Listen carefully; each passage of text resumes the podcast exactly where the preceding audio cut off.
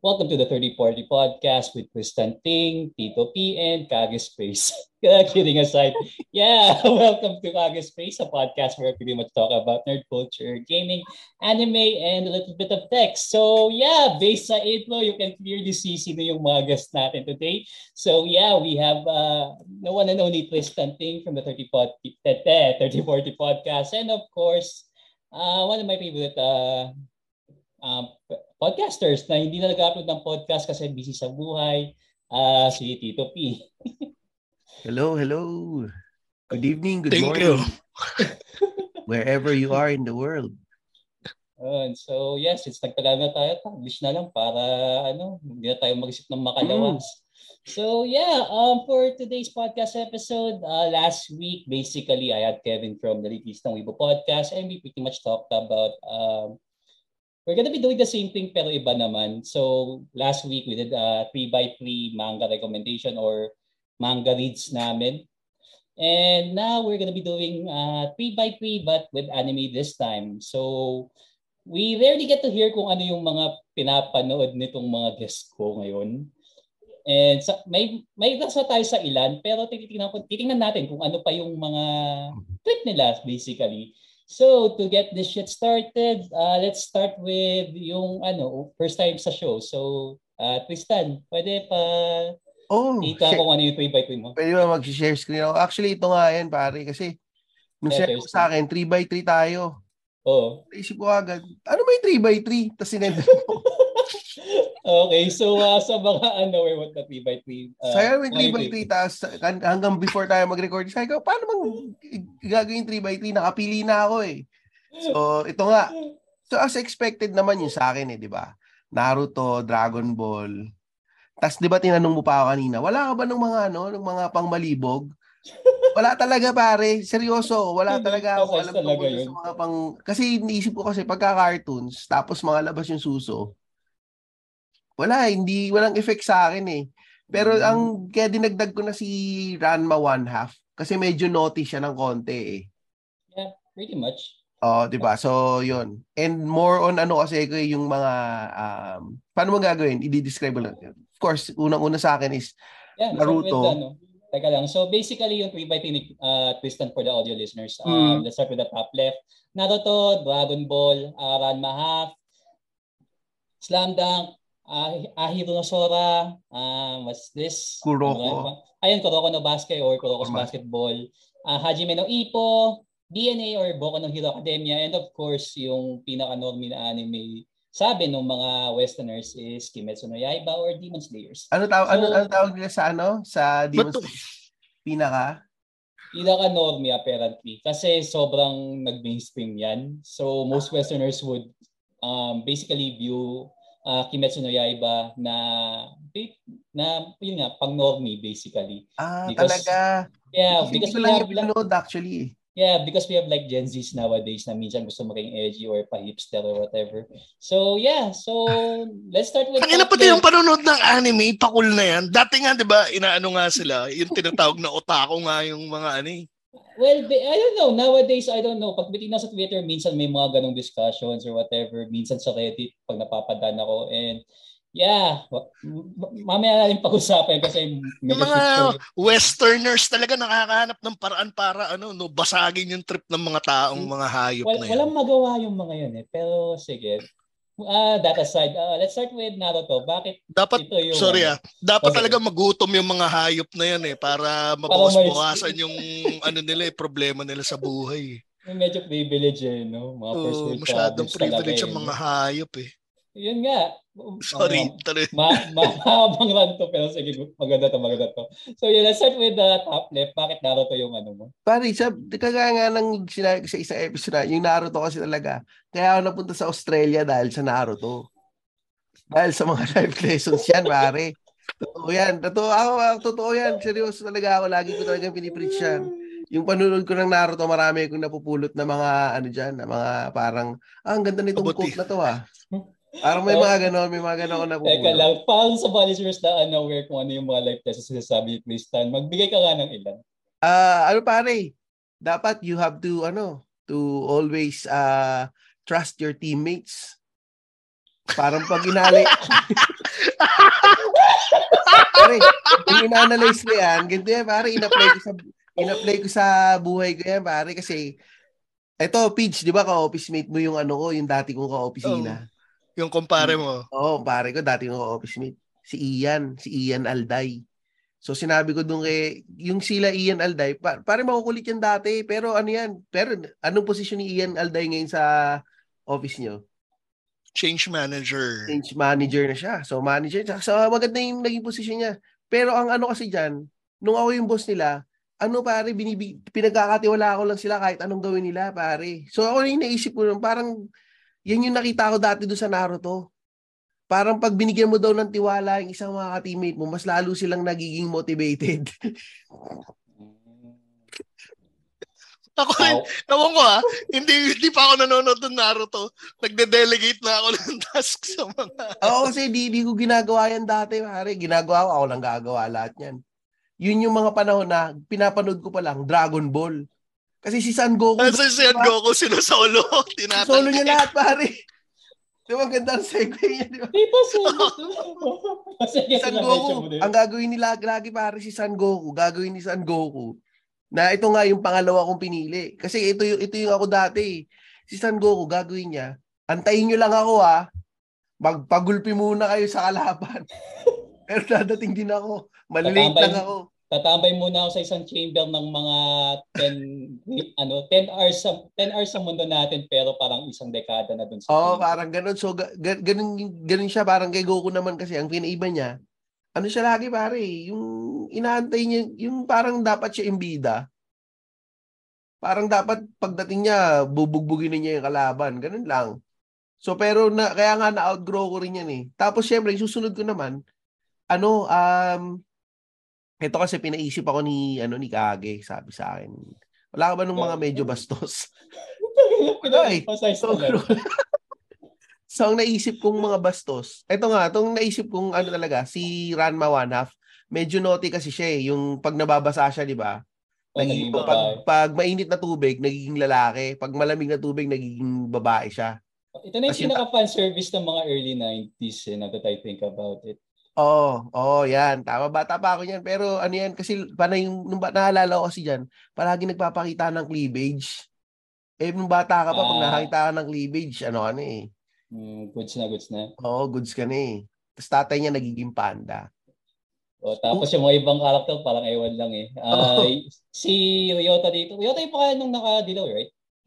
Oh, yung naging baboy ba yun? Oh, oh yung eh, baboy, yung black pig. baboy. oh, tapos si Shampoo, uh, actually mas prefer ko to kaysa kay Akane. Sorry na lang. Uh, growing up, mat- matindi yung anime, yung crush ko dito.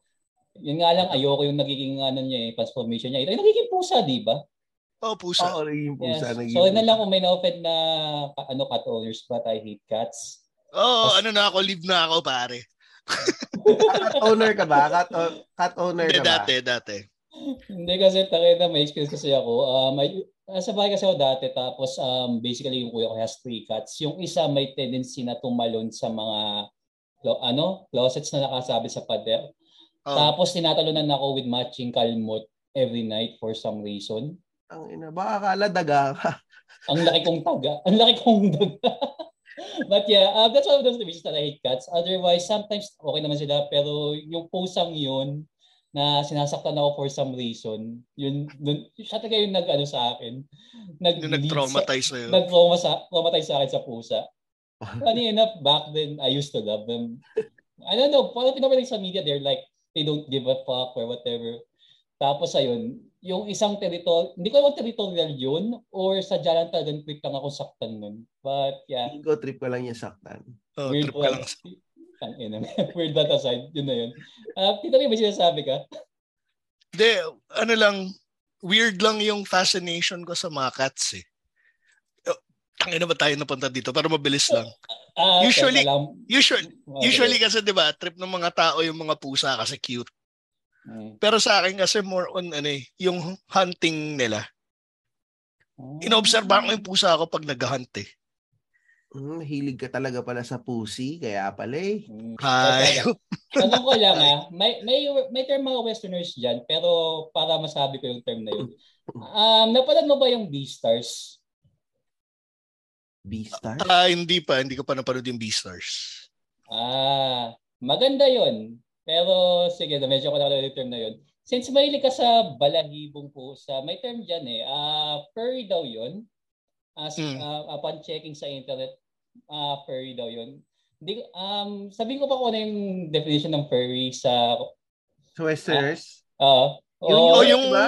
mga ano, yung mga tag dito, yung mga, ang fetish nila, yung mga nagko-costume ng ano. Hindi, feeling nila, ano sila, uh, mga hayop sila, di ba? Yun yun, di ba? yung mas tama yung definition Tito P kaso with how the internet goes nowadays uh, more on it's either they want to fuck a bipedal na hindi na necessarily na tao ha pwede bipedal na hayop na may figures ng kung ano mang gender yung quit nila basically ah sinisix nila yung hayop parang di ako abot di ako abot sa ganung punto pare Good, okay, good, good.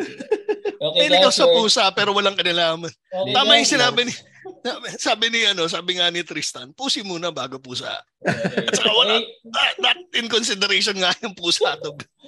to okay guys, you heard it here. Uh, hindi furries Tito P, but he used to like cats. Okay. Yeah, I still like cats, pero I like pussy better. Okay, pero hindi na ganun kay, uh, di ganun extent. not as not, not not not in that way pa. Not, not in, in that, that way. Okay, not in that way pa naman. Okay, so weird uh, question and tangent aside. That waste na rin susunod. Ah, susunod ko is uh, Slam Dunk. Ito rin to back in the 90s. Sikat na sikat din tong sta- Slam Dunk. Ako kasi may medyo ano rin ako eh, uh, basketball fan din ako. So, mm feeling ko wala na akong uh, masasabi about sa Slam Dunk kasi mostly siguro nang nakikinig sa'yo, malamang alam din ito. And magkakaroon sila ng movie this February. Magre-release sa Pilipinas. Yeah, medyo excited ako eh. Oh, excited. Teka, yung movie, teka lang, yung movie na to, ito ba yung sa Interhigh nila? Yung inter, Interhigh journey nila? I think so. Oh, mm. yata. Sa Interhigh. Oh, okay. Ito yung uh, fun fact sa mga hindi nagba- nakabasa ng manga. Basically, yung last chapter nito, yung crucial points nung match, ay crucial point ng match, walang dialogue. Ah, ganun? Ay, hindi mo ba nabasa? Hindi ko nabasa. Hindi, ay, sorry. ay, hindi, wala pa. Ay, hindi, wala pa. Sige, wala pa sinabing medyo ano. Pero yun nga. Uh, I would suggest basahin mo yung inter-high part. Pero yun nga, napaka-dramatic nung um, last panels nung ano, ay, yeah, last pages nung manga. Like, wonderfully done, okay yung execution, pero there's no dialogue being said. Basta okay yung flow niya. Yun lang masasabi ko. Mm. Hanapin ko yan. Meron ako magano, magano ako manga. Kasi hindi ko binabasa yung manga kasi um gusto ko yung action sa anime lagi eh. Yeah, understandable naman. Pero yung mga kasunod na mga next examples mo, better execution eh. Pero sige, go ah, talaga? O tapos yung susunod ko yung ano uh, Ahiro no Sora. Um, bago lang tong Ahiro no Sora, nagtataka nga ako hindi siya masyadong nag ano eh, nag naging hit eh. Um, pero um, sa tatlong basketball anime na nilagay ko dito, parang ito yung pinaka gusto ko eh, Ahiro no Sora. Kasi mas maganda yung mga backstories ng mga ano, ng mga characters niya. And yung hmm. bida niya dito, para kasing uh, yung bida dito parang may pagka parang Steph Curry na three-pointer eh, di ba?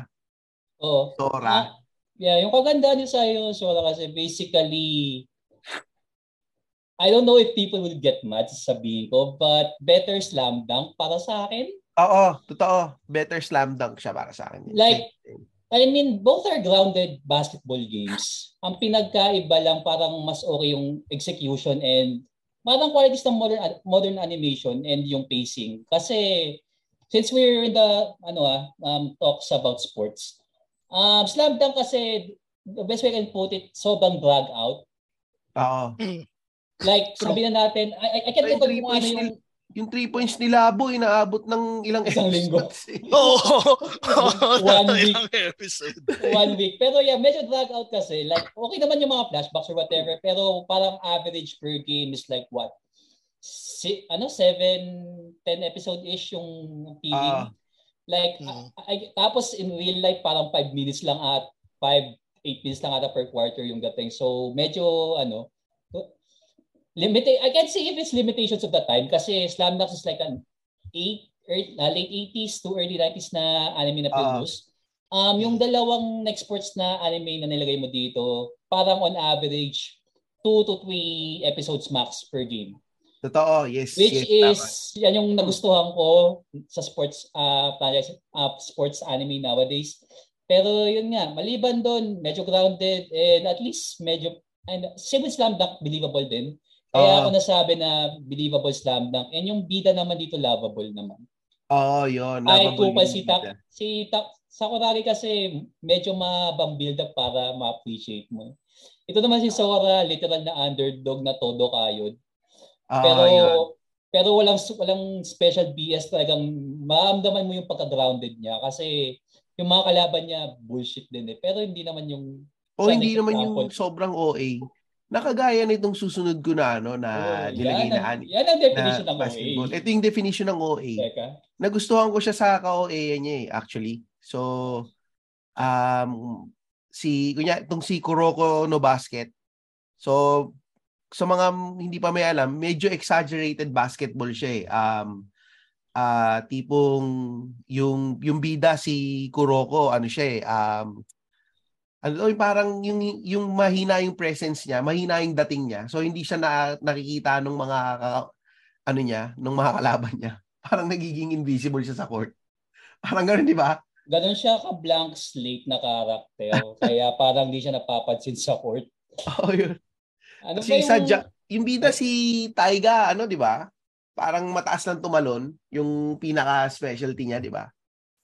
High jumper, okay yung physicality pretty much. Yun na yung definition niya actually bilang oh. character.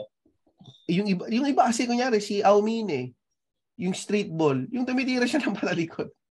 Oh. tumitira ng patalikod, tapos yung is, ay, sorry, tumitira ng ba, ng bola ng patalikod. Wala na wala namang masama na sinasabi mo. kasi napangiti si emphasize mo na. Yung, uh, kasi napangiti si Vidge nung sabi ko tumitira ng patalikod. Inulit mo kasi. Kala ko nasa machong chismisan ako. Tapos yung isa, yung, yung green yung buhok, ano yung tumitira siya ng, ng bola. Midoriya to, di ba? Ay, Midoriya po itong ina sa ano yun. Midoriya si... Ang ina Mamaya pa.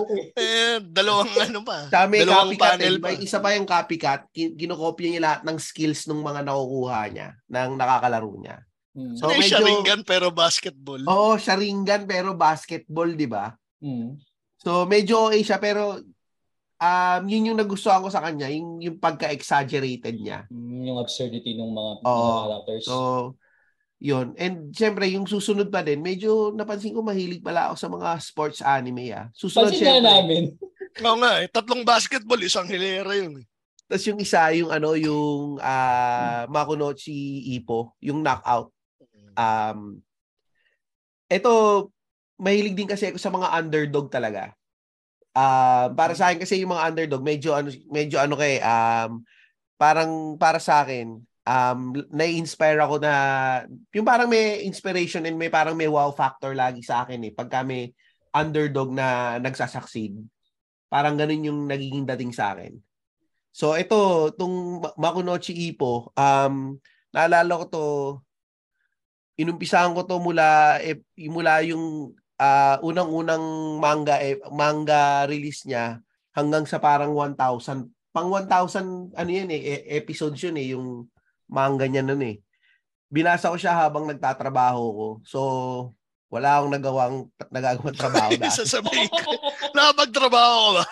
Hindi. So, yun yung pinaka-memorable ko dito sa Makunochi Ipo. Yan. So, yun. Tapos, Kaya tatawa sa kwento ni Kevin dito eh. Um, so na for spoilers. Pero basically, with the way the manga is going right now, ongoing series pa rin to by the way.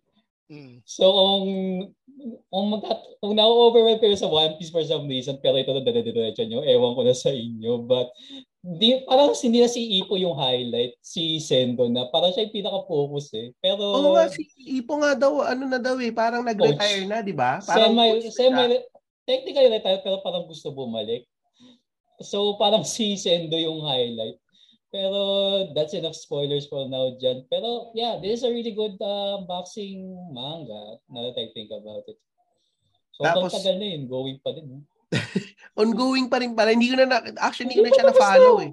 Hindi pa tapos hmm, to. ongoing pa yan. Kasi gusto ko, kasi wala nang nirelease na anime niya. So, hindi ko na siya, ano, kasi normally, oh. napapersa ako magbasa ng anime. Pag nabitin ako sa, ano, ay, ng, ng manga. Pag nabitin ka sa pag anime. Pag nabitin ako sa anime. anime.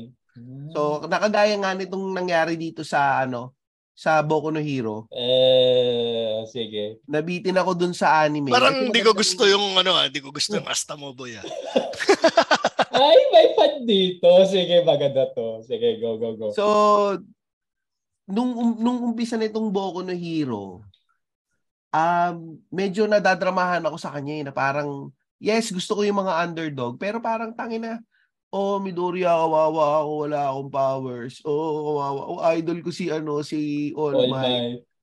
Idol ko siya pero wala akong powers. Nako, binubuli ako ni Bakugo. Puro gano'n. Naputang ina, ano ka ba? Kawawa ka lang pa buong buhay mo.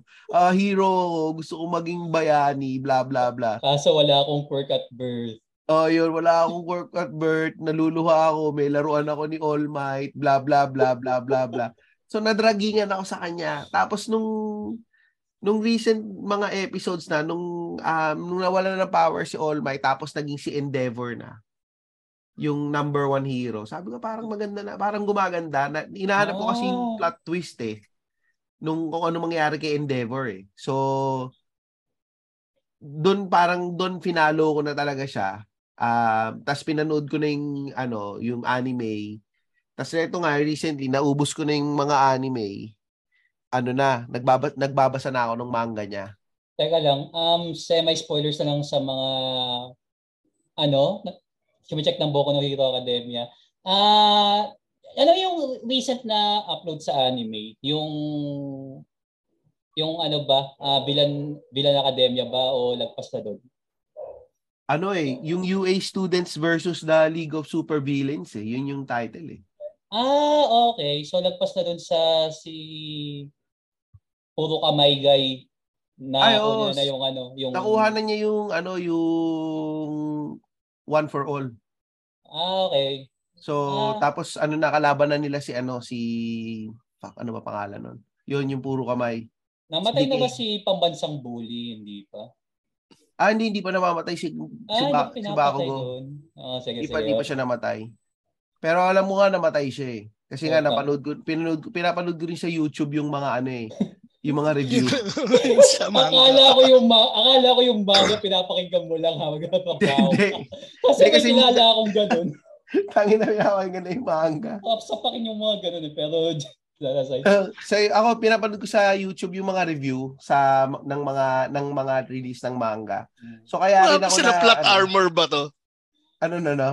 Sila plot armor ba tong pinapanood hindi, mo? Hindi ko, actually, hindi ko alam pare kasi kung ano-ano lang yung pinagpapanood ko talaga eh, pagka ganyan. Kung ano yung lumalabas sa feed ko. Hmm. Na, eto nga, tong, speaking of lumalabas lang sa feed ko, eto, naging curious ako dito sa uh, susunod, tong Demon Slayer. Kasi hmm, ano eh, bigla siyang, ano eh, bigla, sorry bigla siyang ano eh, bigla siyang uh, lumalabas so, sa feed ko. Tapos yeah. yung yun nga kagaya ng sabi ninyo, yung mga westerners parang medyo well dito sa Australia, medyo hype yung ano eh, yung mga westerners sa Demon Slayer. As they should hmm. be. Teka lang, hulaan ko, teka lang, hulaan ko kung ano yung scene na nagpaano diyan. Um, episode 19, no? Ano yan episode? yung parang may may may, may parang the best way I can describe it basically parang may music box music box na tunog. Da, da, da, na, na, na, na, na. Parang yun yung oh, sige, parang may music box na soundtrack, may flashbacks tapos yung clean cut sa bandang ano dulo ng clip. Mamaya uh, e-edit lang siguro kung pakita ko na lang yung some shit. Pero yeah, yun yung usually, yun yung scene na laging bring up ng mga tao kaya naging interested sila dito sa series na to. Basically mm. sa season 1. Teka, try ko na lang i-pull up. Pero yeah, you were saying, uh, Tristan? Yun, so, um, so na-curious ako. Tapos nakita ko, meron na siya, meron siya sa Netflix. Sabi ko, ano ba to? Yun, so nung pinanood ko naman siya, nahook naman talaga, nahook naman ako. Um, kasi and then, maganda rin yung progress nung character development nung ano, nito ni, pak, ano ba pangalan nitong bida dito? Uh, Tanjiro. Ni Tanjiro, oo. Tapos, since nabitin din ako nung natapos na yung mga anime, binasa ko na yung manga niya, nung, yung, tinapos ko na yung manga niya.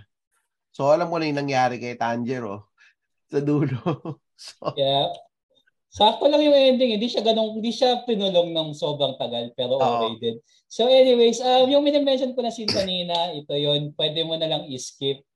Pero uh, skip yung mga certain parts.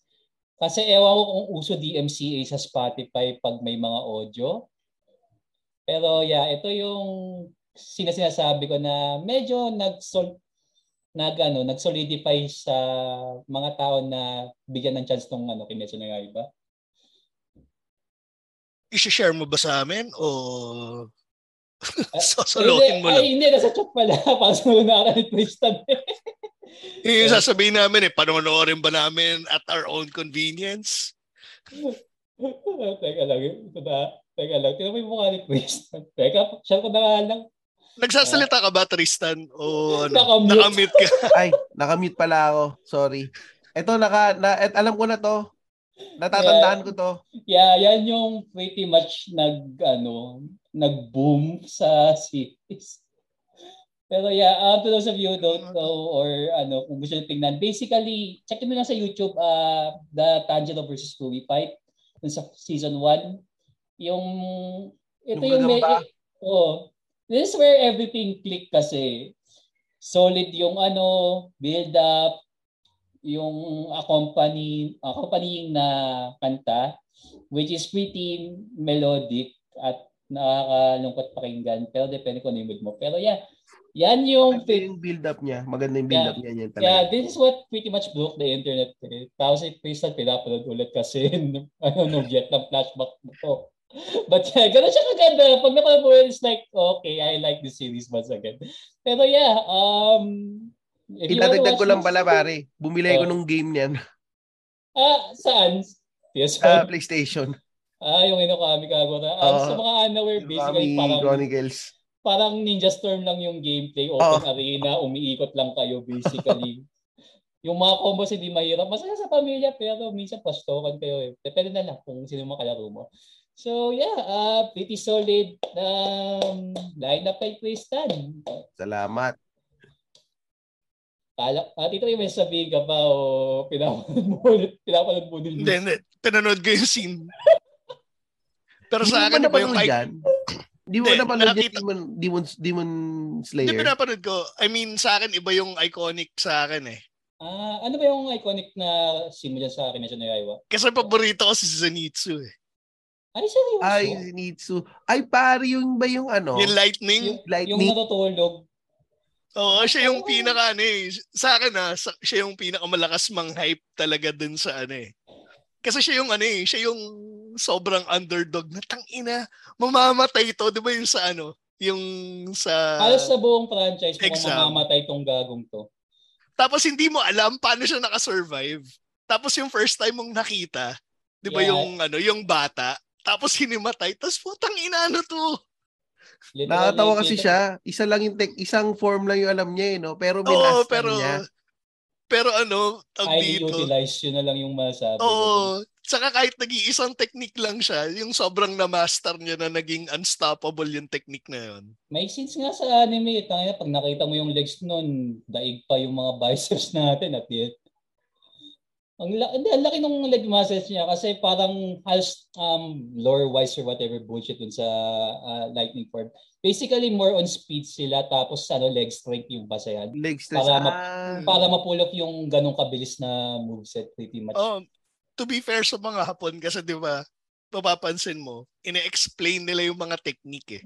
Oh. Kaya ano rin eh, yung science din behind dun sa technique Pare, sa Naruto, in-explain yan eh. I-explain dyan yung pagka... May pina- mga magic bullshit na yun, but... Oh, hindi, kahit yung fiction, kahit yung fiction part, they make it make sense. Kung nagigets nyo. Yung yeah. ano, yung sa Naruto, yung, yung unang mission nila Naruto, yung natatandaan ko eh. Yung ah, nakita lang merong water paddle, sabi ni, ni Kakashi, ah, nalaman ko na nandyan na talaga kasi sila.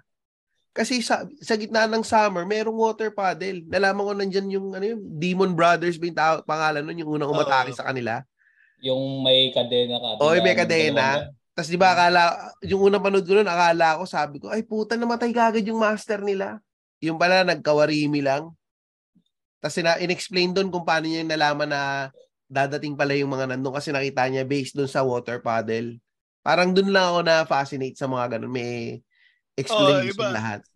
Ma, well, ano sila, yung if, pag-pay attention sa detail talaga ng mga Hapon well, yung ma-appreciate. Well, well, well. If that is the case, Sige, Tito. Ano, Tito P, ano, ikaw muna mauna o... Oo, oh, ako muna. Show mo to eh. Ayoko oh, naman mag special eh. Dali, share screen lang ako. Itong malupit doon, mag-share screen ako na hindi ko ma-download yung ano, so makikita nyo na andito pa rin siya. Ayun, no? Ah, yung ah, creating image, pwede mo i- ano, snip mo lang tapos yun na yun. Pero, ah, okay. Ah! Hayop, tamad, tamad method pala. So, oh, yan na. dito, let's go. Ah, uh, tayo, pa, hindi, inisip ko yung dito eh. So, oh, okay, hmm? ito yung lineup sa akin. So, unang-una, Dragon Ball. Hindi, i-ano muna, enumerate muna, no? Sige, sige, enumerate muna. So Dragon Ball, Naruto, pero yung Shippuden yung ano eh, yung kinuha kong picture. Uh, Samurai X, syempre. Uh, My Hero Academia, Gundam Wing, Agretsuko, Jujutsu Kaisen, Haikyuu, saka Horimiya. Actually, kung ano lang to eh, hindi hindi hindi rin ako makapag-decide eh. So, yan yung Ang dami ano, kasing project sa pagpipilian. Pero, okay lang yun. Jujutsu Kaisen, hype din yan dito. Hmm. As it should be. Pero, sige. Uh, kailangan pa ba natin explain yung dalawa o yung ano, oh, explain natin. Oh, sige, go. So, yung Dragon Ball, ano naman kasi, uh, yung Dragon Ball, hmm. sa mga hindi nakakaalam, dapat talaga parang ipaparody niya yung Journey to the West. Yep. Tapos biglang nag ano eh, yun sa Dragon Ball Z parang doon na yung ano eh, yung parang naging trend Action. ngayon ng Dragon Ball. Action oriented. Napaka simplistic lang ng plot ng Dragon Ball eh, kung tutuusin eh. Kakalabanin lang yung hahanapin yung pinakamalakas or meron threat na malakas, kailangan magpalakas si Goku para matapatan niya yon. Pero maganda kasi yung pagkaka-establish ng mga characters niya. Kaya kahit simplistic yung plot niya, invested ka dun sa mga characters niya. Kung titingnan nyo, di ba, napakasimple lang ng story niya. Pero tang ina, ano nangyari kay Goku, ano nangyari kay Vegeta, ano nangyari kay Trunks. Dun, dun ka nag, ano, dun, kumbaga, nagkikare ka talaga dun sa mga characters. Tapos, ang kagandahan pa sa, ano, sa Dragon Ball, in, ano siya eh, yung pagdating dun sa mga training scenes, talagang pinapakita niya yung process talaga ng training na hindi yung 'di ba sa US kadalasan yung parang bigla na lang overpowered yung main character mo. May mahabang malakas may, na. May mga mahabang time skip. Oo, may nagta time skip sa Dragon Ball yung proseso ng pagpapalakas sinasama nila. Hmm, minsan kasi na, parang filler yung dating niyan, di ba? Oh, parang filler pero it makes sense na ikaw rin naman eh nung bago ka gumaling eh sa isa sa craft mo eh. Kaya Meron kang pinagdaanan ano kaya laging late si Goku. Tapos pagdating, Oo. Puro training. Puro training kasi siya. Oo, isa pa yun. Pero yun, nagme-make sense na kahit sabihin na nating huli siya dumating, di ba? Pagdating niya, kaya niyang bugbugin yung kalaban kasi, mm. kumbaga, he took the time para mag-increase yung ano niya talaga, yung skill set niya, pati yung strength niya. Alam niya yung, laking siya. oo. Yung Naruto naman, ito yung magandang ito rin yung magandang rason bakit yung sinabi nga nila hindi mag-work yung Boruto as compared sa Naruto. Okay, ito yung gusto kong marinig. Go. Kasi yung Naruto, yung yung ano mo, yung character mo, parang stacked up against sa kanya yung mundo. Orphan ka, walang may gusto sa iyo, galit sa iyo yung buong bayan. Hmm. Tapos ang ang ang pinaka goal mo maging Hokage, yung pinaka nire-respeto pinaka malakas sa village nyo, tapos galing ka talaga sa zero, hindi pa nga zero, negative pa. Diyan nga so, pumapasok yung mga life lessons talaga. Oh, Oh, sige. Hindi. Oh, oh hindi. Naniniwala ko dun sa ano. Legit naman yung life lessons dun. Saka more on yung sa pagpe-persevere na ikaw ma ma may inspire ka pag pinapanood mo siya kasi makikita mo nga yung progress yung pa yung yung pagiging invested mo sa characters lalo na dun sa main character na, na nag-invest ka talaga dun sa ano sa character ni Naruto. Although masa sidetrack ka yung iba kasi parang uy dumating si Sasuke tapos strip na nila si Sasuke. Pero come to think of it, yung bida mo, hindi talaga siya yung bidang bida na yeah, sobrang mga... lakas. Siya yung nagsastruggle na bida. Parang tangina, bakit yung main character mo mas cool pa yung side character mo? Oh, kasi usually at the time naman kasi yung mga ginagawang main protagonist um, insert Sasuke here, basically, siya na yung pinaka-definition mo na pwede mong gawing protagonist eh. Uh, may tsura, genius oh. pretty much or pinoportray na genius at first. Tapos, oh. ayun, eventual struggles. Pero yun nga, um, from your typical na shonen uh, manga series, usually si Sasuke na yung pinaka-epitome ng ito yung gagawin mong bida talaga. Yeah. Pero, Oo. So, yun. Yun yung ano doon. Kumbaga, hindi perfect yung character mo rin na mag mag-root ka para sa kanya. Third ko, si Iba Tosai, Samurai X.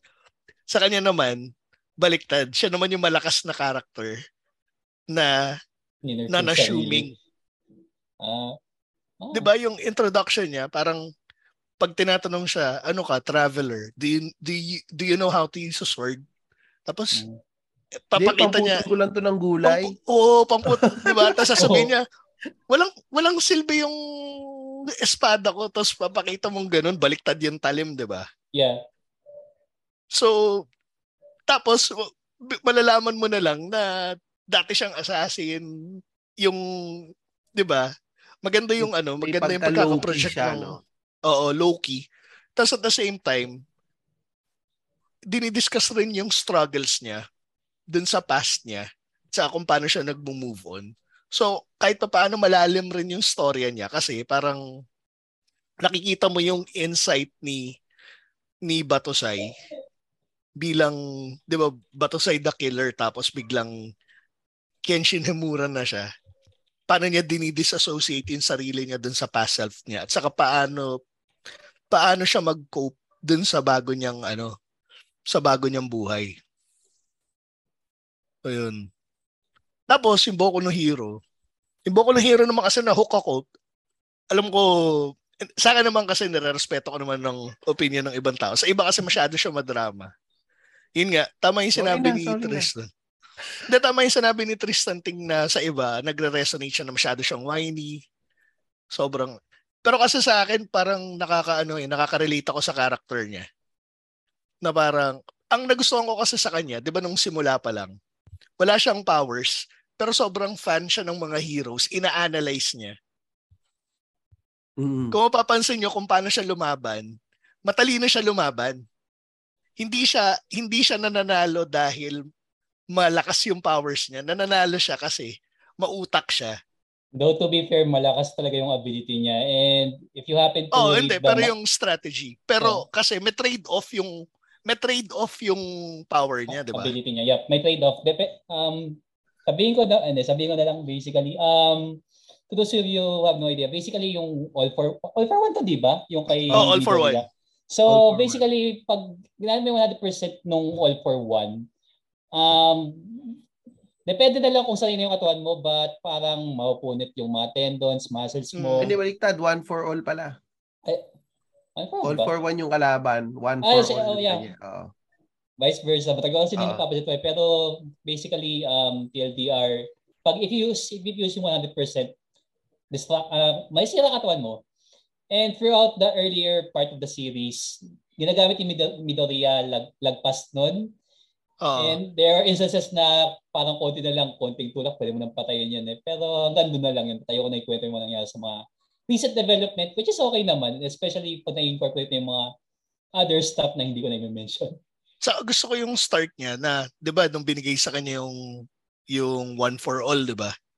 Tapos kinailangan pa niya mag-training Kasi kailangan yung katawan niya, hindi hindi siya yung overpowered kapag nakuha mo na yung power. Kasi nga may trade-off eh. So kailangan niya mag-train under kay kay All Might, 'di ba? Yung makikita mo yung struggle nun, medyo nakaka-hype rin yung episode na yun. Tapos yung exam, sa akin best scene ko pa rin yung exam eh. Yung uh, ano yun, yung tournament ba? O yung Hindi. ano? Yung robot. Yung sinapak niya yung robot, tapos nawasak uh, yung kamay niya. Yung si ano, si, sino nga to? Si, si Gravity Girl. Si, oh, si Ururok, ano? Ururoki ba? Purahan Letter U yung, oh, so, basta wala, si, wala, ano, si, basta matagal ko na ni, ni uh, Basta si Gravity, oo. Oh. si Gravity Girl nga, di ba? Yung, yung tipong lahat ng mga kasama niya, malalakas. Siya yung pinakawalang kwenta. At first. Oo. Pero dun sa pagkaka-build up nun, ang ganda nung sina. Tangina tumakbo lahat. Lahat ng capable, tumakbo. Siya na, siya na pinakawalang kwenta.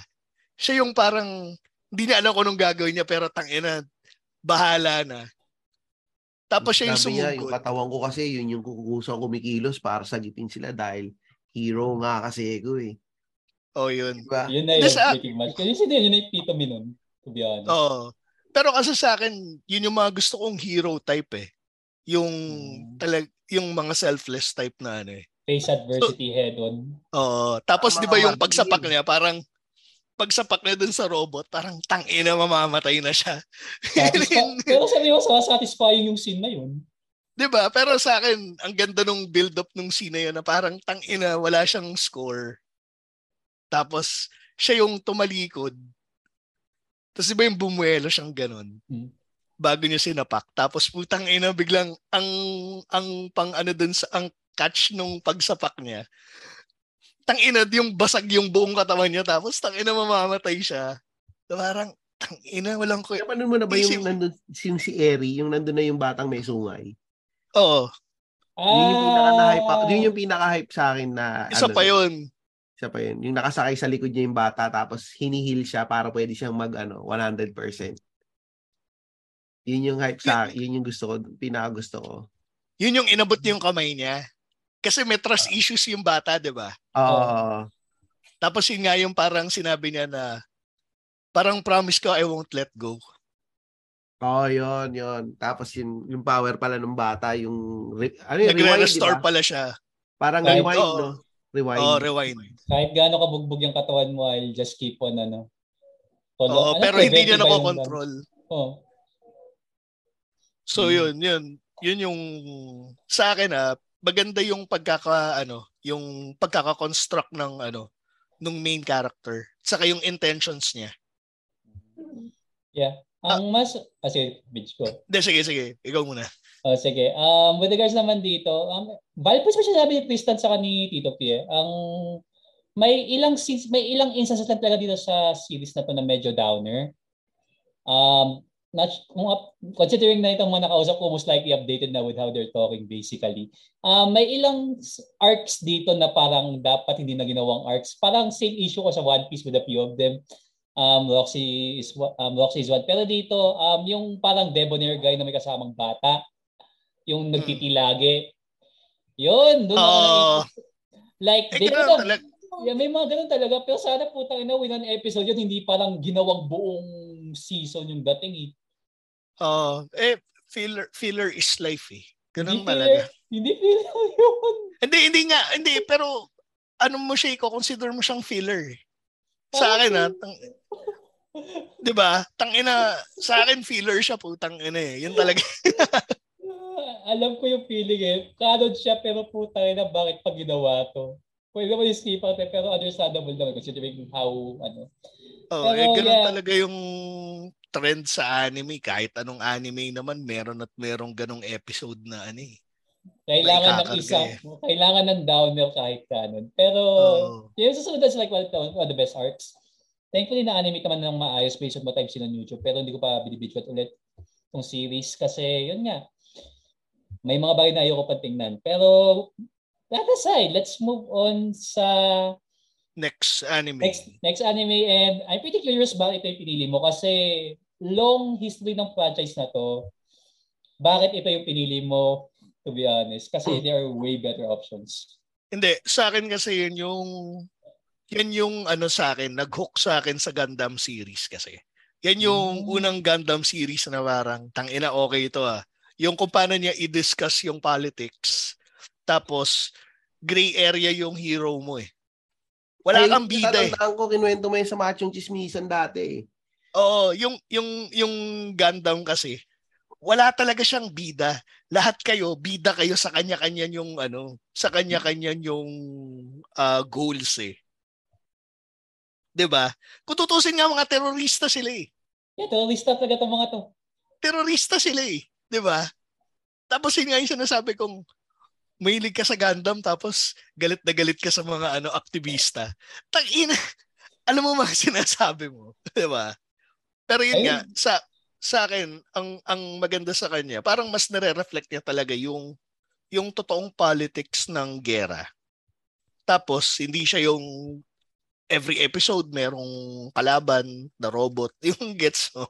Yeah, hindi siya yung tipong monster of the week na timplado, especially during the early 70s na nag-umpisa yung mga animes. Uh, yung mga tipong Mazinger Z, Voltes 5, hindi siya yung monster of the week. Ito, this is like a really long, ongoing narrative. Oo, uh, ano siya? Telenovela siya ng mga robot, technically. That's that, pretty much that it. deals with war politics. Ano natanda akong Gundam kasi yung, pinap, yung pinalabas sa Channel 2 dati. Pero hindi ko na subaybayan yun eh, yung ano. Gundam yung, G yung may magic finger. Shining magic finger. Fing- ayun, shine. Magic finger ang puta. Shine oh, finger! If, ito ah, masabi nga sa Gundam G, if you want something na pang turn off lang ng utak mo and enjoy the ride, yun na yung pinaka-definition nun. And Actually, maganda, ma- maganda naman siya. Pero, again, ano siya, parang sa akin, kung ikukumpara mo siya, lalo na yung sa mga bago naglalabasan na Gundam series ano na siya, parang pang pangbatang Gundam na yung Gundam G para sa akin eh. Oo, kasi oh, sige. napaka-complex ng ano eh, ng ng mga storylines ng mga bagong Gundam series eh. And again, hindi mo kumbaga ano eh, parang pwede kang mag-root para kahit kaninong faction eh. Kasi lahat sila ano naman sila eh, well-meaning naman lahat ng intentions nila eh. Tsaka yung laruan din niya, napaka-complex eh. May nagregalo sa anak ko ng Gundam eh. Sabihan ko na nga, wag mo nang bigyan. Dahil mahirapan na ako magbuo yan. Yan pa rin ang Gundam eh. Nakatambak pa rin dito. As a, as a guy who formerly builds plamo, madali lang naman siya, depende na lang kung ano yung skill. hindi, madali siya kung may time ka. Oh, Kasi ako meron rin akong dalawa dito hindi ko pa nabubuo eh. yeah, para mag-aaral ka ng isang araw, depende kung yung mga, anong grade ba yung mga hawak niyo? Mga 1 to 100 ba o 1 pot what? Yung, ano ba to? O ano yung mga leto na lang para madali? Hindi ko alam sa akin. 1 100 data yung akin eh. Oh, yung master peking, grade. Oh, peking master grade. yeah, mag-aaral ka ng isang araw dyan. Diretso. Like, oh, nga. nung, nung active ako, like isang Saturday, dire-diretso, naka-Spotify lang. Tapos, sa isang corner bubuuin mo.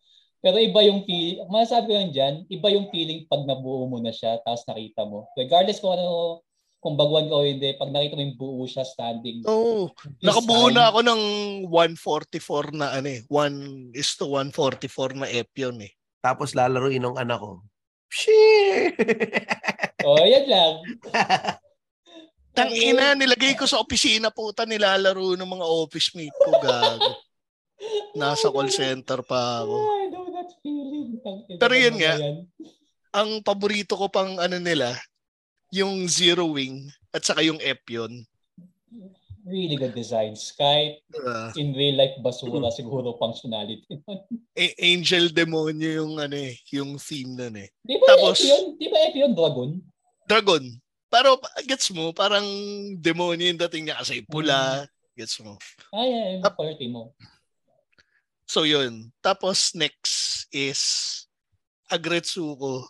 Really good yung series. Hello Kitty ng adults. Tapos ang ang inaano niya, dinidiscuss niya yung ano, yung works uh, work life. To sobrang solid niya. Na parang tangina bakit ganito yung ano nito? Bakit ganito yung design ng characters? At saka Sanrio siya, 'di ba? Oo, Sanrio pa. Yun Sanrio siya, pero tang ina pag pinanood mo siya, putang ina ganitong ganito sa opisina. Oo.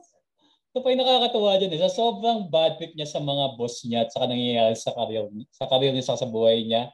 Tinadaan sa karaoke tapos hindi mo isipin. Gaano nag-growl siya? Nag-growl. Puro metal yung tinitira sa video karaoke. Pero mo, ang, ang adorable Panood ko nga isang beses. Nasa Netflix to, diretso yung mga scene. Oh, pag naumpisahan mo, magugulat ka pag, talaga. Pag naumpisahan mo, sinasabi ko sa'yo, magbe-binge ka dyan. Tapos 15 minutes pa siya, easy watch siya. Sobra. Ah, 15 minutes lang ba siya? Nakita ko lang yan, parang yung mga cutscenes eh. Tapos nag-growl siya. Sabi ko, ano ba to? Kaya yung ganda niyan, low-key sa akin, hindi ko rin in-expect na magugustuhan ko siya. Highly recommended. Sobra. Papanoorin ko yan. Especially ano, kung nasa corporate ka talaga. Oo, oh, pag, pag alam mo yung setting sa corporate, oh, tang ina, ganitong ganito, man. Uh, really good. Solid yan. Tapos, next ko Jujutsu Kaisen. Yeah, this one. Jujutsu Kaisen kasi for for obvious reasons, maganda yung animation. Kung titingnan mo, simplistic rin yung plot niya eh. 'Di ba? Sabi Pero, ng mga tao, edgy Naruto daw eh. Oh, parang Naruto nga siya eh. Yung pinanood ko siya, para siyang Naruto. Pero, kahit simple yung intentions, parang mag-root ka pa rin dun sa ano eh. Sa main character eh. Yep. Tapos yung internal struggle pa niya. Natangin na, ang intention mo, kumpletuhin yung yung fingers. Daliri, oh. Hmm. Para eventually, tang ina, yun na yung pinaka-death sentence mo. Dinedelay mo lang yung pagkamatay mo. Hmm. 'Di ba? Yeah, at saka Dapat, alam mo na din yung babagsakan mo, di Pag nabuo. Oo, eh. parang, parang eto, dahil kinain mo yan, kailangan ka namin patayin. Kasi nako-contain mo yung finger. Eh. Pero hindi. Pwede nating gawin ganito. Para humaba yung buhay mo, kumpletuhin natin lahat ng daliri niya. Tapos pag nakain mo lahat yan, pag nabuo na natin, tsaka ka namin papatayin. Tapos parang siya, kailangan kong gumawa ng ano, ng something worthwhile sa buhay ko bago ako mamatay dahil dun sa sinabi sa kanya ng lolo niya na o sige game. Wala siyang hesitation. Tang ina o sige kung papatay niya rin lang ako might as well gumawa na rin ako ng kabutihan bago niyo ako patayin. Saka maganda rin yung ano, maganda yung build up rin ng mga characters niya. Sa akin, yung same same with Dragon Ball na magi invest ka doon sa mga characters niya. Sa akin na isang magandang isang magandang characteristic ng isang anime is yung may pakialam ka. Na puta pag may namatay na character na kahit side character lang siya, alam mo yung madidistraught yung audience niya. Kasi hmm. putang ina ba't yung pinatay yun? Invested na kami sa character na yun. Kala ko mamamatay dyan yung, yung parang, na, yung parang nag-office. Sino ba yung may baril ba yun? Uh, hindi ko matandaan eh. Matagal bina- na nung napanood ko yan eh. Binabasa mo ba yung manga? Hindi? Hindi, hindi ko binabasa yung manga eh. Ang masabi ko lang at ayokong mang-spoil kasi pa, pa, ayokong mang-sira ng ano eh, yung experience Hello, niya, eh, maliban sa iba. Yung upcoming na season, yun na lang masabi ko. Oh, putang ina. Yung may nagsasabi, tang ina, hindi pa ako ready para sa upcoming hindi na season. Hindi pa kayo ready sa di, handa nyo na lang yung katawan nyo. Yun na lang masasabi ko. Malupit doon, tangina, meron kang dalawang gustong karakter doon. Tangina, nasa shopping board lang. Mga, nasa, kung nanood ka ng manga, ay pag sa manga, alam mo na eh. Yung pa pala, yung, yung movie niya, maganda rin.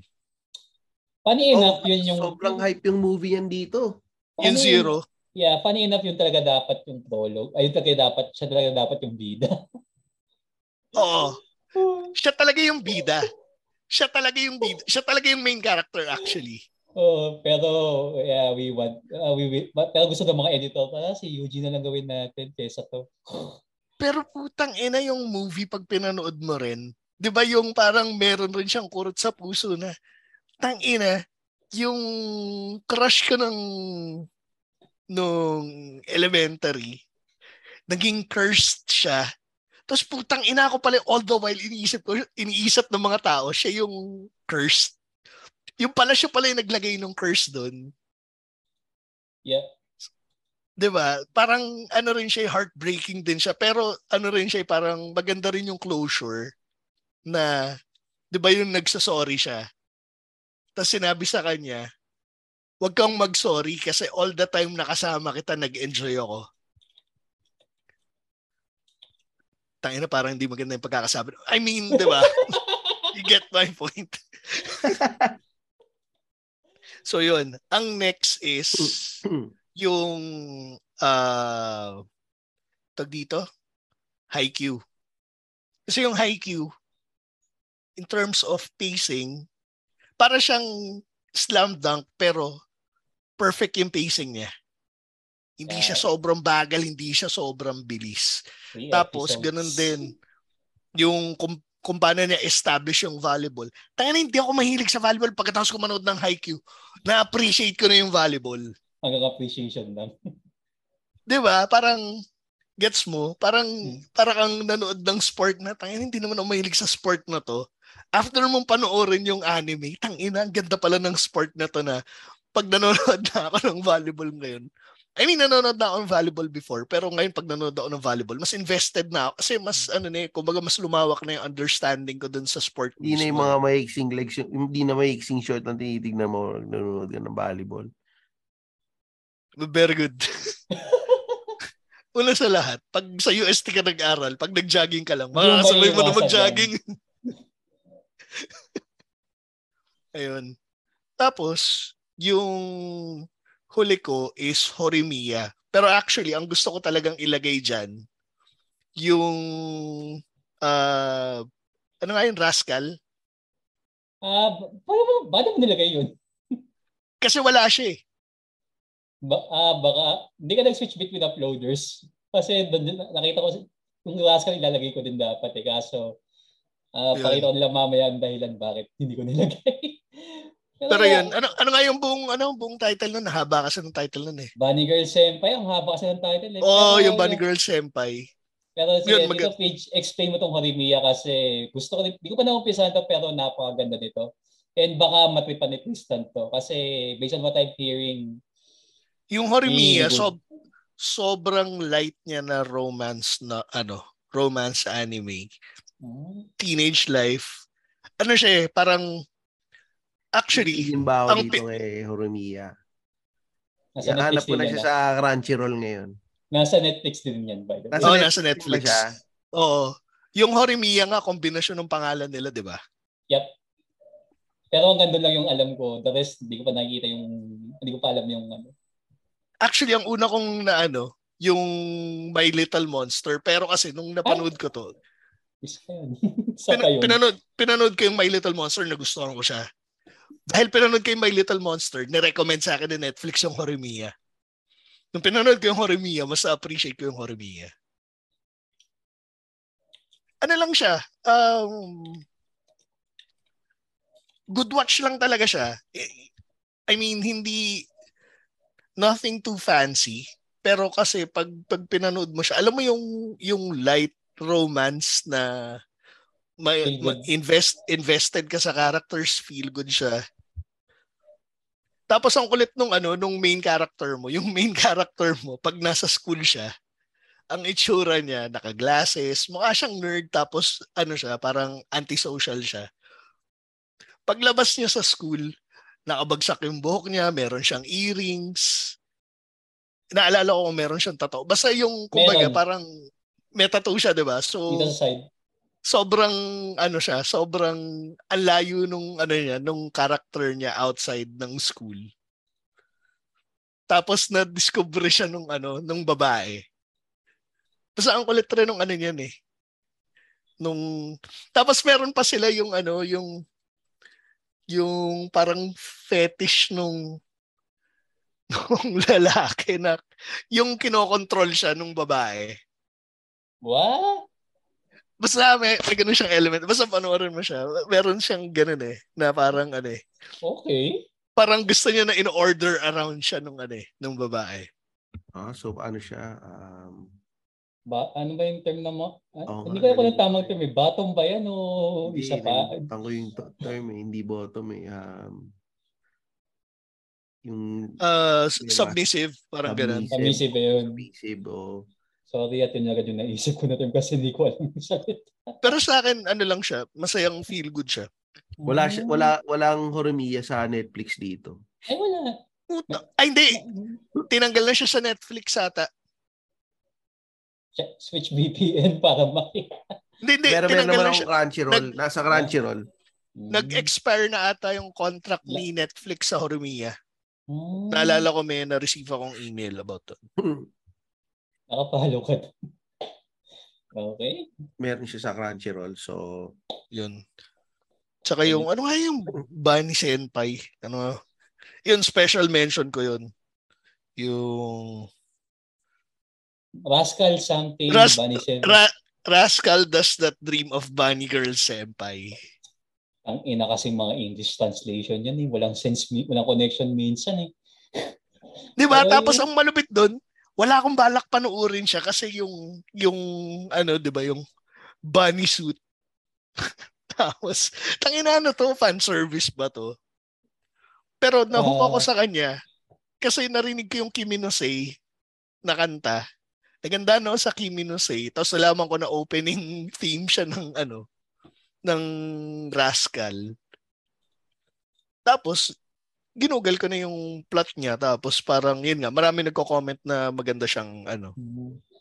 Yeah, minsan din kasi nakakatu the thing about um different medias kasi minsan kasi kahit hindi yung actual media yung nakita mo at first sometimes if narinig mo yung soundtrack yun na yung diretso eh. Mm-hmm. Pang-hook din yung hayop pang na yun. Eh. Pang-hook din. Parang yung example, best example yung kanina yung sinend ko na scene. Yung narinig lang yun, that's pretty much nag-cause ng Vive. Pero yeah, all in all, good selection, Tito P. Hindi ko oh, ina-expect, seryoso hindi ko ina-expect yung Horimiya sa'yo. Kasi, tawag dito, ang, yung mga nagsashoulder nito usually, yung mga nakikita ko ha, ah, or be it on Western, um, be it on Twitter, uh, Reddit or whatever platform. Usually kung hindi babae, parang Gen Zs or lower. Kasi parang yun talaga yung target uh, demographic yung dating. So, kaya medyo nagulat ako sa dito. Alam mo ba kung paano ako na ano sa ano sa Horimiya? Hmm. Kasi for a time puro brutal yung mga anime na pinapanood ko. Tokyo ano, Ghoul. Pang, banlaw lang ba?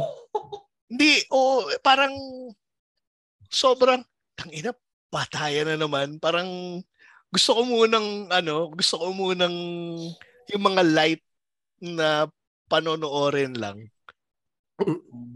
Tapos nung ano, nung napanood ko nga yung ano, yung My Little Monster, Food Wars, Horimiya, parang tangina mas minsan mas gusto ko lang yung ganito, relaxing, hindi ako nasa stress pag pinapanood. So minsan, tangin na, papanoorin mo yung violenta, tapos putang ina yung paborito ko pang karakter, papatayin yung putang ina naman. Hindi, yun pa yung ano, di ba? di ba? Parang, napakabalo ng mga Hapon na ang galing nila mag-establish ng character. May invest ka sa character, tapos papatay nila ng ganun-ganun lang. Minsan yung pagpatay pa, yung walang kwenta. Ay, totoo yan. yung mga non-climactic na tangina sana man lang yung going down on a blaze of glory. Hindi, parang tangina papatayin lang nila ng nonsense na ni. Ano eh. Kaya nga 'di ba yung sinasabi nila yung sa Game of Thrones, parang you're not prepared for Game of Thrones. Parang fuck you. Have you been watching anime? Parang tangina ang anime dyan talagang specialty niyan. They, eh. they just kill people for no reason. Para oh, Voltes 5 nga pinatay kaagad yung nanay nila eh. Oo. Oo, 'di ba? Putang ina, 'di ba? okay, so... Tapos pinatay pa nung robot na hito ba yun? Tama ba? Ay, hindi. Yun yung ano, yun yung hindi sila makapag, ano, di ba? Yun yung hindi sila makapag-bolt in. Oh. Yun yung ano eh, yun yung hito na may kinabit na ano eh, na attachment para hindi makapag-vault in eh. Tapos sinacrifice nung nanay nila yung buhay nila para makapag-vault in sila. Sa, oh, di ba, namatay nanay niya first few episodes. Uh, setting pinapakita yung stage eh. But yeah, sometimes talaga magugulat ka na parang napaka out of nowhere tapos pop. Hindi, yeah. pero at least yun, yung namatay yung nanay nila, nila Steve. Yung merong may purpose yung pagkamatay ng nanay nila na heroic eh. Yung iba tang ina parang pinatay lang na ano eh. Na wala lang. ano nga yung drama na ano na yung kinil off yung ano, yung babae off screen. Napaka-generic yung sagot mo kasi ang dami examples. Ay, sorry, o nga ano. Yung ano, yung yung may pancreas ba yun? Sorry. Ay, I want to eat your pancreas. Oo. Rom, Di ba? At, at least at kung di ka, kung di ko, kung unaware ko ano yun, technically romance. Romance siya. Pero weird lang yung title, yun na lang masasabi. I wanna ano eat your pancreas, di ba? Tama. Yung love interest niya, tang ina, yun yung kinil off screen. Oh. Tama ba? Yun yun, di ba? Oo. Oh. Tang ina, lumabas na lang sa... Ang weird ng English ta- ang weird ng English title pero yun nga parang I don't know ask Japan for the weird English translation kasi uh, usually hindi bumibenta yung mismong title so they have to make uh, English translations basically na walang na minsan na walang sense. Oo. Pero minsan tumatatak yun. Usually yun talaga tumatatak kasi ang gago ng title eh. Hindi, tsaka gusto nila yung ano lang, yung parang English lang, ma-incorporate lang nila English. Hindi para makakuha ng hata, kundi para lang masabing may English na word dun sa ano. sa title. Pero realistically, panghatak talaga yun. I don't know if it's a marketing spot o sa jalan talaga naisip. Oh, this sounds good kahit hindi related yung title dun sa ginagawa, sa plot mismo. Hmm. So, ngayon, punta na tayo sa ano mo, sa listahan mo. Ikagi okay. na. Excited na ako, ikagi. Excited ako sa listahan mo eh. sa totoo lang. So, yeah. Hindi ko alam kung, I don't know. Ito yung pin, masabi ko ito na yung pinaka-weirdest. At ito pa pwede pa, ano, ito na yung share screen mo. Ah, okay, sorry naman. Uh, weird as zoom in na na eh. So, yeah, ito na yung 3 by 3 ko. So, ah, yeah. Hands down yung Kiss X's. Actually, wala yung X eh. Kisses yun. So, si Kristen Million nagpapatitig na ano, ano, tong, ano tong spread na to. But yeah, let's start from the top left hanggang pinakababa. So, titles, let's start with the top uh, top left one, Bakurano, Tegen Topa, Garunlagan, Kiss X's or Kisses, Kisses na lang. Kasi usually, any titles, Hindi talaga binabasa may X, X binabasa. So, probably Kisses or Kiss X's. Kasabi lang sa mga listeners. Next one is One Punch Man. Nasa gitna is Baki, son of, ano, son of Ogre. Uh, next is Psycho Pass. Bottom left is Golden Time. But, uh, bottom middle, Full Metal Alchemist Brotherhood, not the first one. And lastly is ReZero. Ang haba ng title. ReZero Kara Hajimero Isekai Seikatsu or ReZero Life uh, Resurrected in Another World or parang ganun lang yung English translation. So, Isekai ba to? Isekai yung nasa bottom right. Uh, so, yung... to begin with, you mentioned earlier, Tito P, characters na pinapatay. So, Bakurano is basically an end of the world story. Ito yung uh, Lumindol? Nope, hindi. Iba, iba yun. Pero sa, accessible sa Netflix yun. So, I forgot kung Japanese speaking yung title. Basta may Pilipina doon. Oo, uh, oh, so, may Pilipino. Uh, basta mga Pinoy sugad agad doon dahil narinig yun. That aside, um, yeah, Bakurano, if you want depressing series, yung tipong ayaw kung ayaw mo malungkot, wag mo panoorin to in a nutshell. So hmm. basically, the best way I can describe it is like uh, your typical sci-fi plot na aliens have taken over, tapos you have this mech that you can use to fend them off. Really strong weapon. Kaso may trade-off. So, ano? yung mga mga ina-accept na if memory serves me right, yung mga ina-accept na pilots usually yung nandito sa cast or um, middle schoolers basically for the most part. Okay. E, every time you use the mech against the ano aliens, mamamatay yung pilot.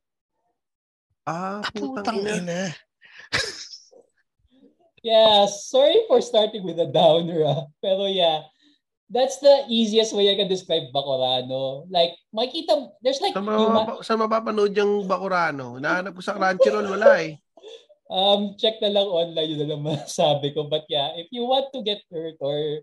Pero yeah, re, maganda yung world building hmm. niya. It really stings lang talaga whenever it happens. But sometimes they're really forced in a situation na kailangan talaga gawin to or whatnot.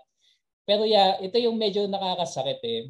Like, um, if familiar sa Oyasumi Pudpud, ganun, na medyo masakit for some, medyo masakit din. You just feel, you just check this out if you're like, wake, you wake up one day feeling na okay akong malungkot itong araw na to is the best way I can describe it. Pero yeah, really good um, anime to start with. And from one sci-fi mech Nakita, series... Nakita ko na yung saan makakanood ng Bakurano. Papanoorin ko na to. Mapanoorin ko rin to. Tangina na curious ako, gag. Kahit ma-depress ako, tangina, papanoorin ko to. Pero yeah, from a very serious series, let's go to a bit more semi-lighthearted one. Pero seryoso din in a way. Tekken Topa Garen Lagan. Um, if you can see dito sa display area ko dito, I have the three main characters here. Um, this is basically Simon, siya yung protagonist. And yeah, um, the best way I describe it, celebration of the Super Robot franchise. Yung mga sobrang malalaki like Diamond What is 5. Uh, Tetsujin Go, yung mga ganun, yung mga malalaki talaga sin way back 90s Mazinger Z. Siya yung pinaka-celebration or epitome ng, ng franchise na yan really good fight scenes and para masabi ko na lang kung gaano how crazy this bullshit is. Um, imagine intergalactic na malalaking beings tapos nagbabatuan lang kayo ng galaxies. Puta na batuan na ng galaxy labanan. Batuan ng galaxies ay hindi universe. Literal na galaxies at babatuan lang. Inakala ko dati yung, yung Dragon Ball nagpapasabugan ng planeta. Hindi, Dragon Ball has okay no... Na. Dragon Ball, Dragon Ball, walang magagawa dito. Puta Pero yeah, ito yung ano, di ba? Ito yung robot na nagbubuo ng mas malaki pang robot, di ba? Oh, yeah. Ano title niya ulit? Ah, uh, Garen Laga na lang kasi ang haba ng Japanese title. Garen Laga? Lagan. Ewan ko kung nasa Netflix pa to ha. Kasi parang last time I check it's still there. Pero siguro sa Crunchyroll nandiyan pa. Really good series from the 2000s. Highly recommend. Kung wala ka, um, I would suggest, depende. If press ka sa oras, yung dalawang movie panoorin mo. Basically, compressed version yun.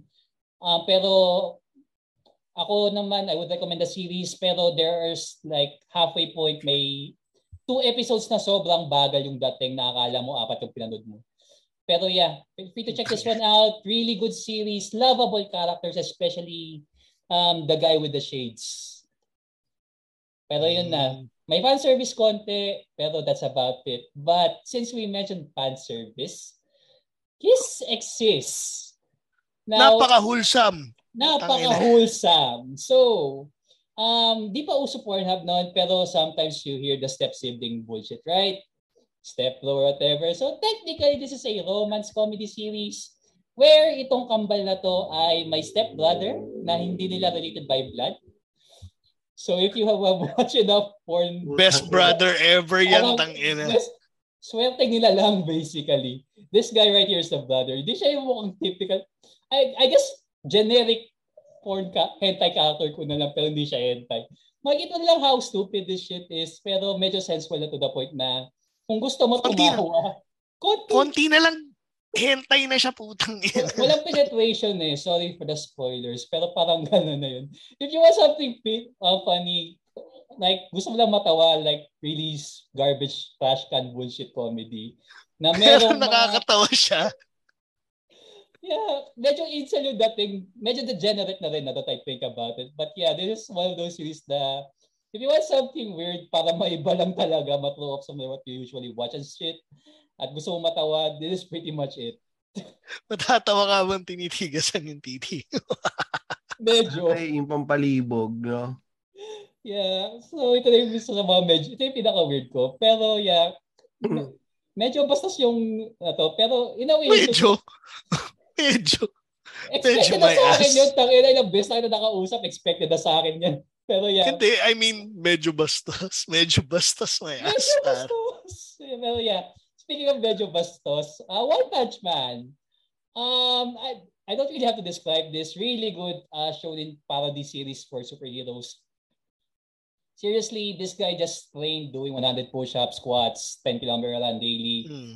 Sa sobrang na, nag-awa niya yun, na, na-break niya yung limiter ng pagkatao and he just pretty much one punch everyone. Kahit yung main body sa season 1 na akala mo world e- universe ender yung dating, hindi, pinaglaruan niya lang basically with one punch sa dulo na seryoso suntok. Pero yeah, really fun series, amazing artwork, and to those of you who don't know, the guy who did the art here, Um, he uh, created iShield 21, another good uh, uh, sports series if anyone's interested. Pero it revolves around mostly American football. So hindi siya sa arsin yung football taga linebackers, tatakbo, running back or whatever. Well explained and yun nga, um, female character, kaya ko lang nasabing medyo fan service kasi yung female characters design is dito, eh medyo Yun. Fan service.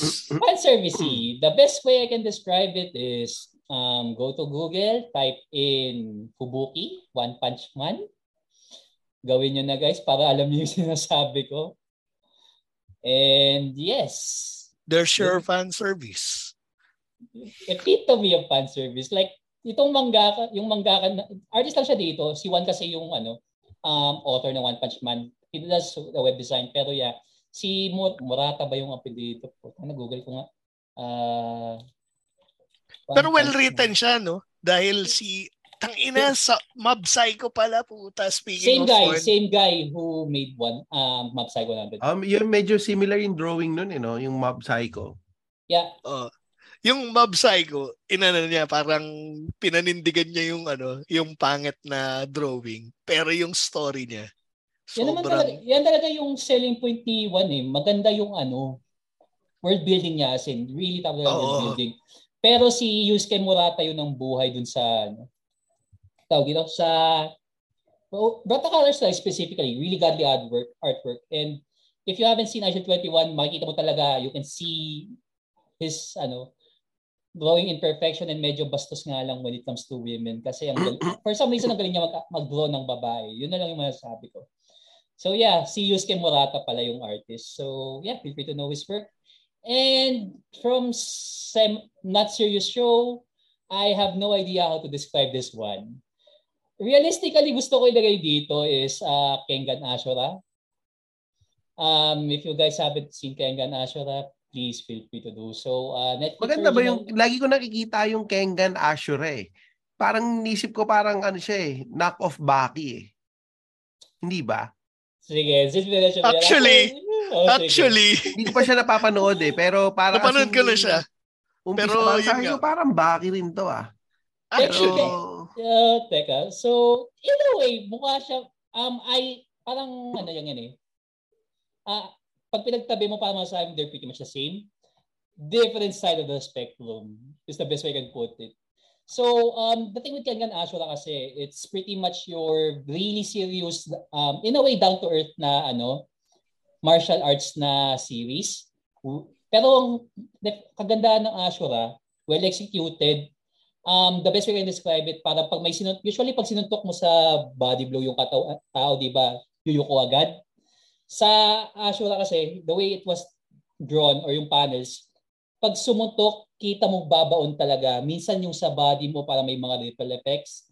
Kasi, hmm. Tapos pag sinuntok sa mukha, parang literal na boat. Hindi siya exa- lulubog.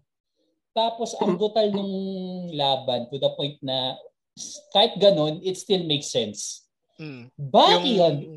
Oh, sige, Tito Pivo, sasabihin Hindi, yung Kengan Ashura talaga, yung, alam mo yung pag pinapanood mo, yung masasaktan ka rin. Oo. Isa mas yun? grounded, mas grounded siya sa Baki eh. Siguro if we're gonna be talking about martial arts na series, yun na yung pinaka realistic so far in what's being offered. Now, Baki on the other hand, if you want some, ito lang nga, masabi ko lang dito, don't take this shit seriously. It was never meant to be taken seriously. Pero... Ah, hindi ba? Hindi ba pwedeng imagining ko yung grasshopper na magsasapahan kami ng tipaklong? Oo. Oh, ah, yun. Yung, ba, yeah. Kala ko totoo yun eh. yeah, yung mantis yung oh, yun, yung mantis. Oo. Oh. Tapos na yung manga nito. Pero yeah, this is one of those na you have to turn your brain off and just enjoy. Kasi ang gago nito eh. Ito nga sabi ni Tristan, yung example nun. May, may shadow boxing siyang mantis. Um, what else? Um, may caveman na nasa, na frozen in time. Tinunaw. Uh-huh. Supposedly, pinakamalakas na nila lang sa mundo. Kinalaban nila para lang malaman kung sino mas malakas. Dahil uh, elepante, binugbog na ng isang tao. Parang ganoon. Oo, oh, yung giant na elepante, ginulpi ng tatay niya, no? Na oh. inaano ng mga, inaatake na ng mga tangke, tsaka ng mga army na yung lumalaban. Oh, tapos sila, tapos pinaglaro lang ng tatay ni Barry. So yeah, this hmm. shit isn't taken seriously. Yung tipong nalason pa siya, isang uh, limang galon ng asukal ininom na wala yung lason. Parang oh. ganun. It, this is a fun, good time. Like, if you want violence, hmm. this is pretty much it patay just pat, hmm. patay utak lang enjoy violence see people get hurt And funny enough, kahit gaano ka gago yung world building nito, konti lang yung laban. Oo nga. konti lang yung laban. Pero, tapos pero you have these characters who are like really larger than life bullshit. Tapos, ganun lang. Ang saya. This is a fun show. Yun lang masabi ko. Really fun. Don't take shit seriously. If you want something serious or down to earth, watch Kengan Ashura. Really good uh, martial, uh, martial arts series. Baki is on the other side of the spectrum. Pero, mm. yeah, ito na yung gusto mong matawap at mag-enjoy.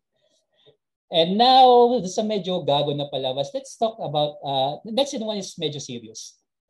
Um, this is Psychopass. And... Ay, fun fact pala, pre. Oh, sige, ano yun? Di ba yung nag-cleanse ako? Oh.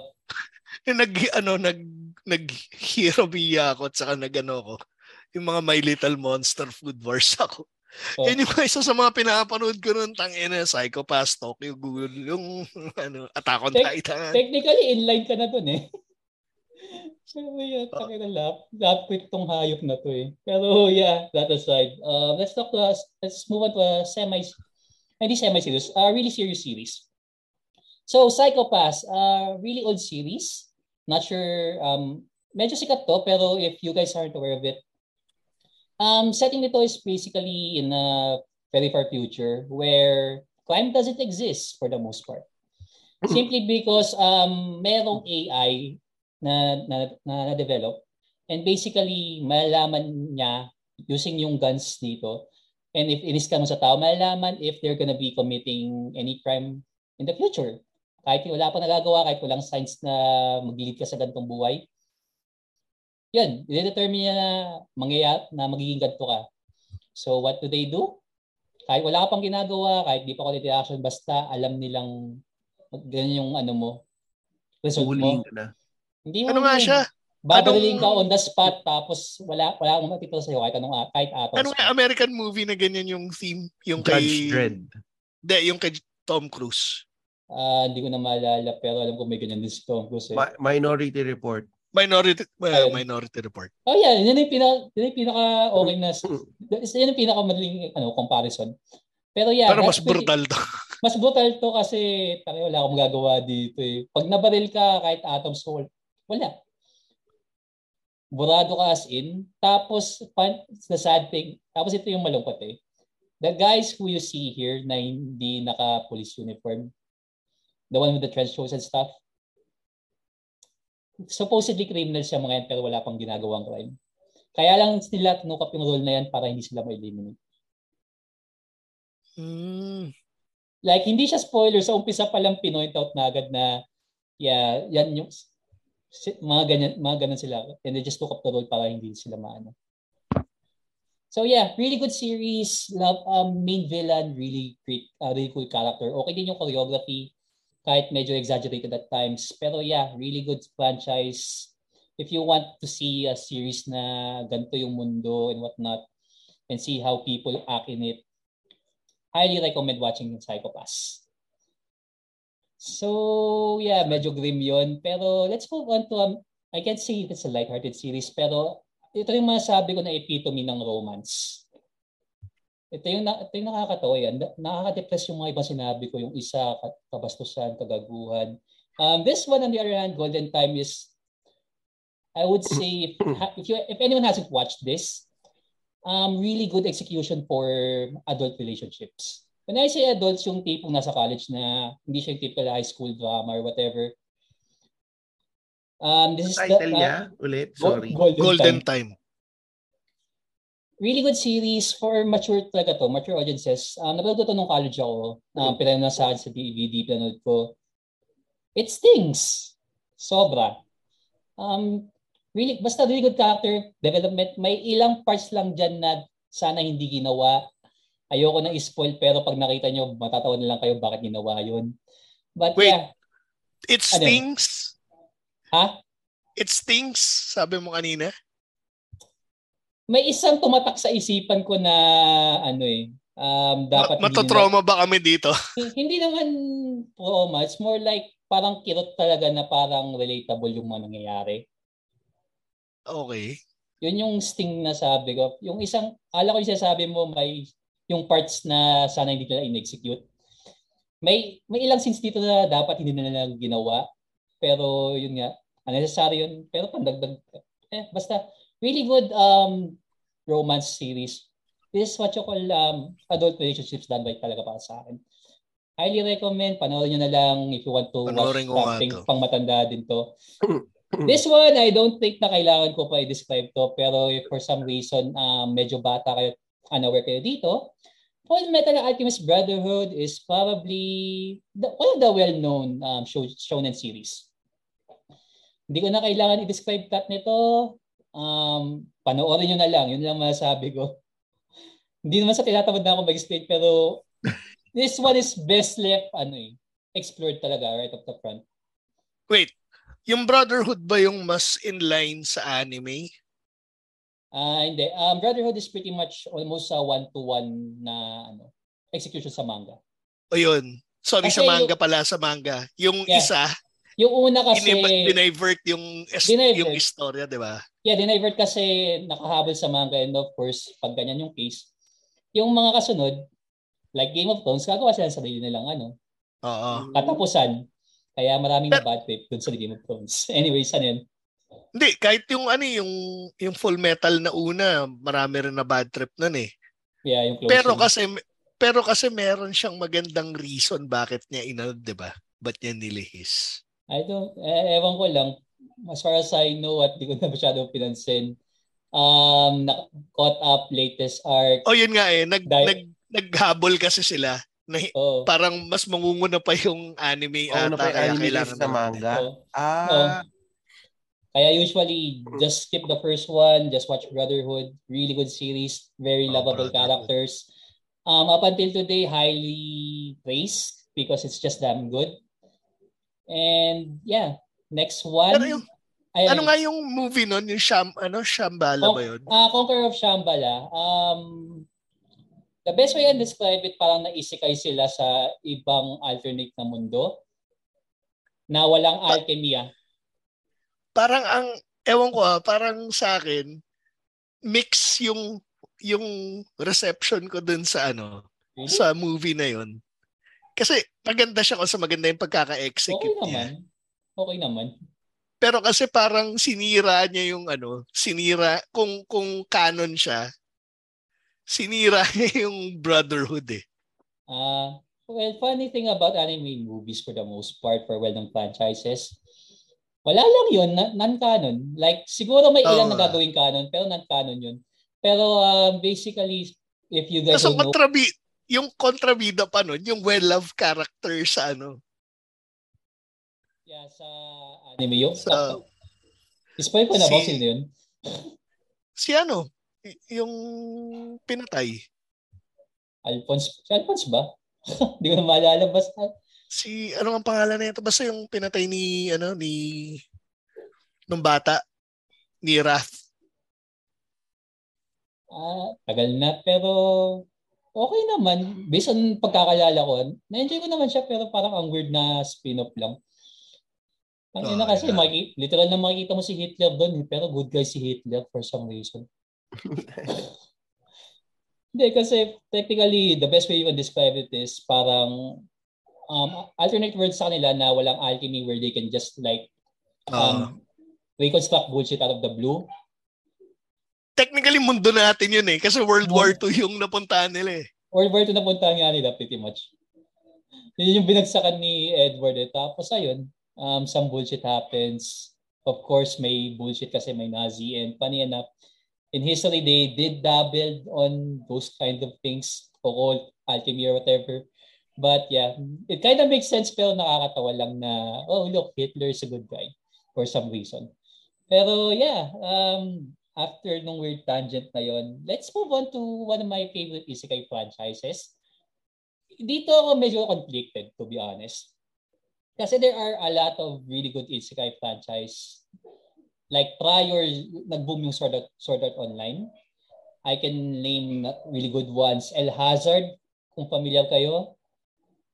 Um, isa, um, dated kasi laking AXN ako eh. Laking AXN ng Animax. Um, if you guys don't know, um, it's uh, AXN and Animax is like um, chan cable channel sa Singapore and they usually show animes there.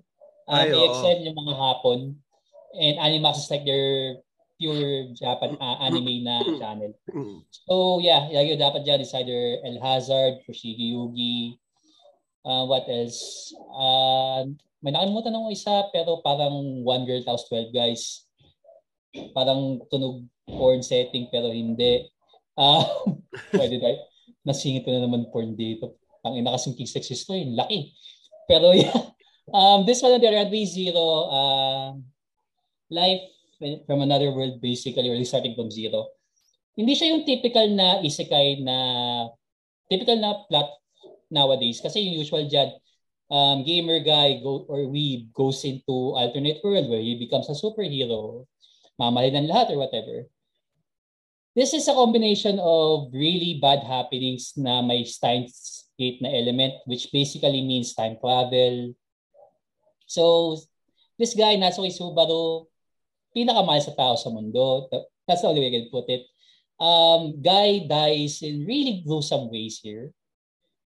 Tapos makikita mo yung makikita mo yung breakdown ng, menta- ng mentality niya? Because he keeps dying in really gruesome ways just trying to save people, you know?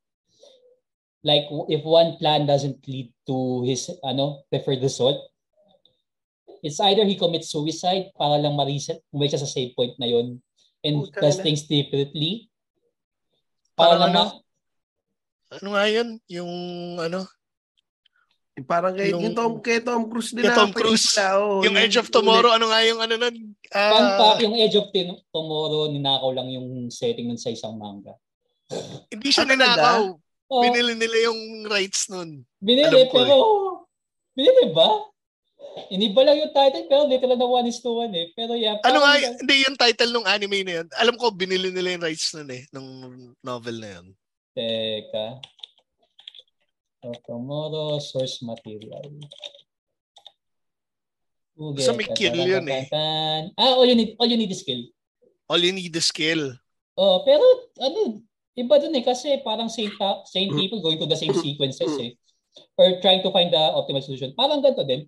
Pero sa case nito, um, he has like pieces na pwede niyang gamitin. Yung mga kasama niya na dito. Basta really fucked up things happen here. Tapos he's just trying to stay sane para lang to get everyone, to save everyone. Pero sad reality minsan hindi niya na-save lahat kasi something went bad. Tapos yung next na save point niya is hindi na mababacktrack yung misfortune na nangyari sa isa. Parang mga ganun. Really good franchise to really good series. Um, yung anime first season is pretty much yung world building. Pero yung second season, that's where the th- where things pick up. And dahil binabasa ko yung light novel nito kasi based siya sa isang light novel. The upcoming third season is yung pinaka I would say one of the peak highlights ng franchise. Ayoko nang spoil kasi this is something that's meant to be experienced. Siguro unqueasiness at first. Kasi you get to see a lot of really unsettling things. But you can you will get to love, uh, you will eventually love all the actors. Especially Blue Girl here. Um, best girl by the way. Wala akong Blue Girl ba? Ah, hindi. Itong blue ah, yung buhok. Pero akala yung ko, sabi mo. La Blue Girl. Blue Girl. yung, ah, kay Ingo yun. Pero next time na yun. Pero yeah, um, best girl by the way, si Rem. Tandaan niyo yung pangalan na yun, Pop Emilia, kahit siya yung main heroine. Uh, ano nga yung second anime mo yung sinabi mo malaki? Anong malaki? Hindi, yung Garen, sabi mo... Garen Lagan. Ayun. Ayun. Yun, di ba yung sinabi mo, ito, andito yung lahat ng mga malalaki. Tapos sabi ko, oh. la blue girl din, may malaki. malaki din to, by the way. ano title nitong huli? Ah, uh, Zero. Yun na lang yung... Re- yun na lang yung Zero. Zero. Nililista yeah. ko lahat to dahil nga... May, may ano rin yan, di ba? Parang may mga ecchi scenes din yan, di ba? Um, hindi halata. Like, very minimal yung fan service dito. Kahit medyo cute yung mga, yung mga female cast dito, medyo cute. Pero yeah, medyo, masabi ko lang dito, there are like light-hearted moments, but when the really bad ones come, paparamdam talaga sa'yo na medyo, ano, bad yung sasapaking sasapaking nga sa yeah ano. ayoko nang i-describe pero yung mga expect na makikita niyo dito decapitation um may pumipierce sa katawan broken necks Uh, ayoko. Basta maraming ganun. Pero okay. yeah, really good series. Um, if you manage to go through season 1, season 2, huge payoff. Season 3, once na-animate na yon one of the main highlights ng franchise na to. But yeah, mm. that's pretty much my anime 3 by 3 If may isisingit lang ako dito, nakalimutan ko na yung isa kasi ang hirap mag-isip right of the bat. Eh. Kasi ito, ito yung una pumasok, ito yung una pumasok na nine na franchises. And yes, tagang isa taga to sa pumasok. Ang hirap pag nanonood ka ng hindi yung hindi kita masisisi dun sa kisses. In terms of entertainment value, ma. Entertainment value eh pumasok talaga yan eh. Hindi nakakatawa. To be fair, nakakatawa talaga siya. Pero sobrang bastos na talaga niya. Bastos na talaga. Um, last one probably if, if I'm gonna be adding another one here. Uh, yun nga, Ken Ganashara for sure. Dapat siya yung nasa gitna eh, kaso nasa manga discussion na yun and I don't want to repeat things pretty much. So yeah, um, that is gonna be my uh, 3 by 3 uh, anime recommendations. Nakalimutan kong idagdag sa akin, ano, yung ano? Death Note. Oh yeah, isa pa yun. Oh yeah. Oh, Death Note. Death Note. Solid. Since medyo, ay, since medyo yan, Death Note. Uh, may recommend akong series. Um, either manga or anime, both are okay. Um, panoorin, um, check mo Monster. Monster? Monster? Literally, yun yung title. Wait, parang na, na-encounter ko na to. Ang hirap naman hanapin yan, Monster. Madaming Monster. Hindi, literally Monster. Teka, pakita ko na lang yung Monster image. anime. Yeah. Tapos porn lalabas yung pero may mga ganong instances. Uh, yeah. Pakita ko na lang yung promotional art para madali. Anong story nito? Okay. Um, the best way I can describe it is a psychological thriller. Teka. Putang ina, screen ko na nga lang para mas madali. Share screen. Luma na to, no? Nakita yeah. ko na siya. This one. 1994 to 2000. Oh, 90s yung drawing niya eh. Oh. Yeah. Tao siya sa YouTube eh. Really well-known yung mangaka nito. Hindi ito yung best work niya, funny enough. There's like a better Anong best one. work niya? Um, Something Children. Basta yung plot noon is that magkakaibigan sila. They're pretending to be superheroes. Tapos yung isa magiging ano, kontrabida. Yung isang kontrabida, ginawa niya talaga maging supervillain siya. Pero hindi siya yung OA na supervillain. Talagang he really studied tapos found out ways na para maging totoo yon in a realistic manner. So yung mga tatlong kaibigan niya is pretty much they're trying to prevent or whatever. Ginawa siyang live action series sa Japan, funny enough. Google ko na lang. Ayan, yung monster? Hindi, yung, yung isang sinasabi ko, yung best work niya. Pero this one, if you like Death Note, I guess this, para sa akin na this way better than Death Note. Walang supernatural, Wait, meron meron pa ako hindi napapanood pero gusto ko siyang panoorin. Ano Maganda raw siya. Yung para siyang Power Rangers. Yung love story siya. Ah, tapos yung kontrabida, yung ano, love interest ng bida. Oo, yung kontrabida yung babae. Nakalimutan ko yung title pero papanoorin ko yun kasi gusto ko matawa. Eh. Nakakatawa uh, nga raw yun eh. Daimos? Ah, wait. Hindi, wait. Hindi, hindi, hindi, pa, hindi naman ganun. Pero yeah, um, that... Um, para siyang para din ng Power Rangers sa anime. Eh. Oh, pero weird romance. Pero that uh, tangent aside, yun nga. Uh, Monster by Naoki Urasawa, really good series. Um, to give you a heads up na lang kung paano, kung ano yung setting nito. Basically, this Japanese guy here, um, Love in, after world domination. I'm very sorry. Oh, sige, tatay ko yun mamaya. Mention mo nga yan para mapanood ko din. Pero yeah, um, itong monster naman, um, setting nito, um, basically it revolves around this guy named Tenma. Uh, genius brain surgeon. Like parang God hand yung dating niya when it comes to brain surgery. Um, he happens to save a kid na, na may bala sa ulo. Okay. Tapos, shit went downhill from there. Like, hindi siya yung biglang minalas siya everything was going fine, okay yung career niya. Um, he became like the head guy doon sa ano. Um, he became the head guy doon sa hospital na trabaho niya. Tapos, ayun, a series of crime happens. And he got framed for it. And now he's on his way para lang ma-prove na innocent siya. Pero hindi yun yung main, ano, main Ah, wait! Parang, ito ba yung, ano, yung nilig... Sorry, parang, parang ano to, spoiler to ah. Yeah, wag mo na ikwento Peach pa, alam mo na yung mangyayari. But yeah, masabi ko na lang, masabi ko na lang if you want like a psychological thriller or yung terror na humanity can do really inhumane things. Na lang masasabi ko. Ito yung napakagago ba ng plot twist? Hindi. Pero, iba yun. Pero, kind. Hindi. Kasi ito yung series Amile coming in eh. Pero, masabi ko lang yung main antagonist dito is someone na may isip mo na no human being should be like this.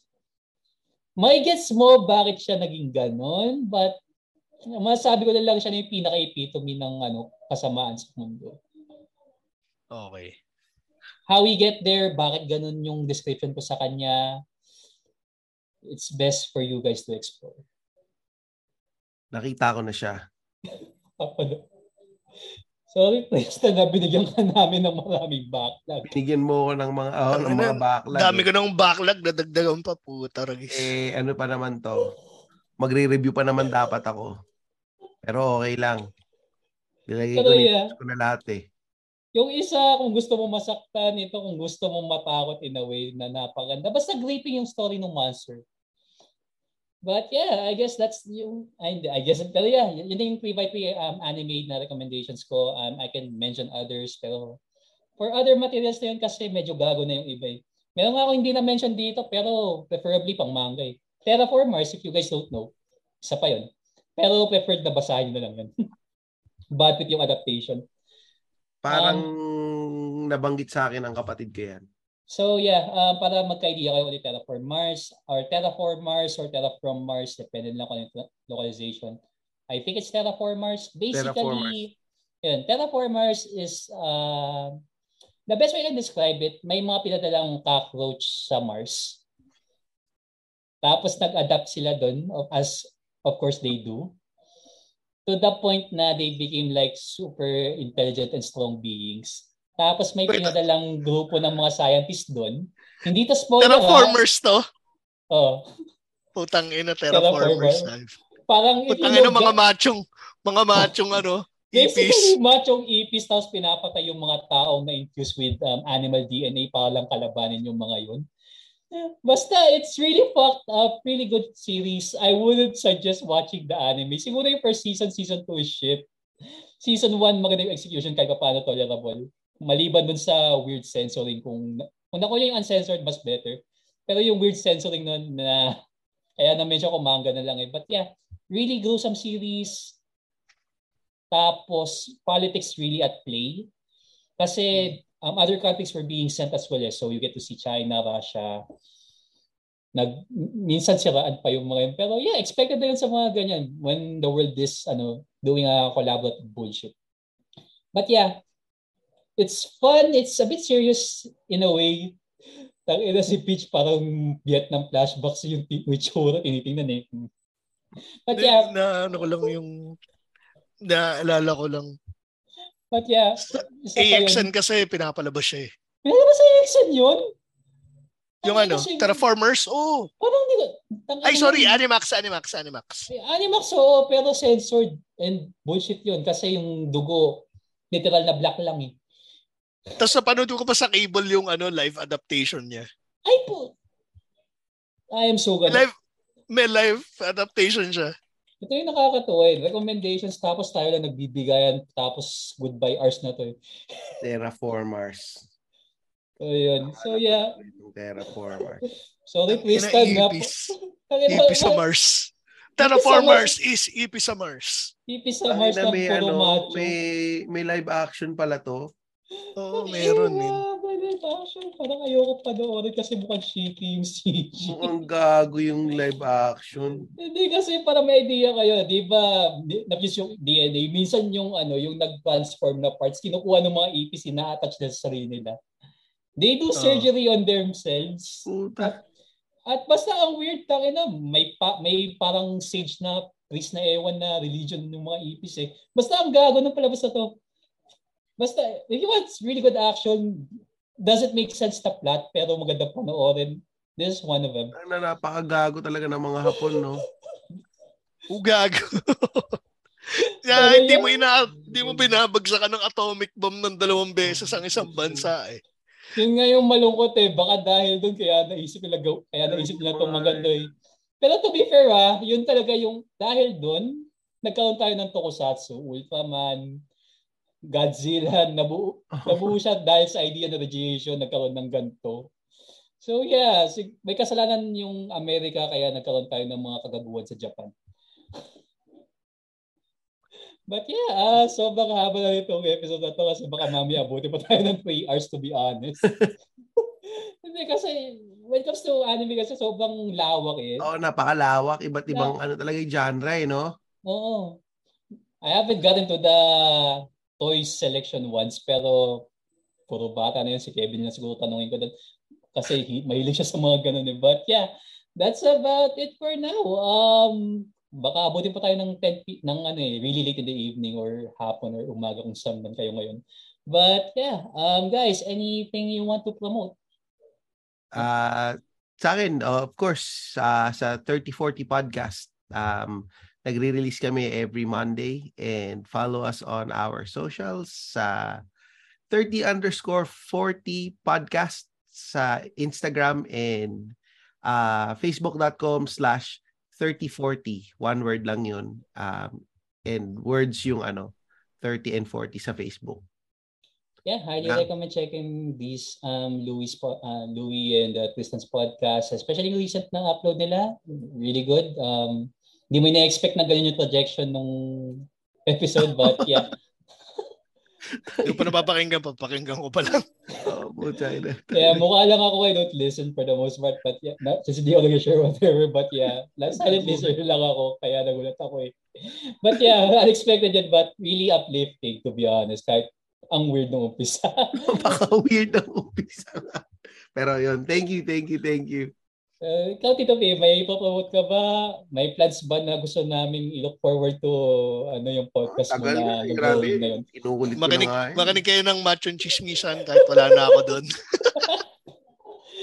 Papromote ko pa rin sila. Pero hopefully by January, ma mag uh, makapag-start na nung ano nung podcast ko tapos yun nga uh, medyo mas mature siya ng konti yung topics not not sexual. ano ba yan? Mature lang na ano, na parang na-realize ko tito na talaga ako. So, ah. yun nga, mga ganun.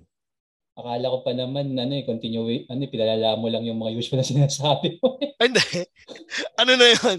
Ando na yung forte na yun ng macho and cheese wizard. Ba't ko kakalabanin yun, di ba? Mm, fair enough, fair enough. But yeah, uh, we're looking forward to that. And as for me, you can feel free to follow me on my social media. Um, follow me on Instagram, that's at Kagespace. Also on Facebook, that's facebook.com slash Kagespace.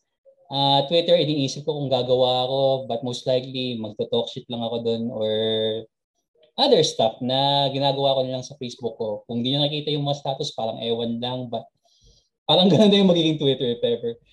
And yeah, um, uploads for podcasts.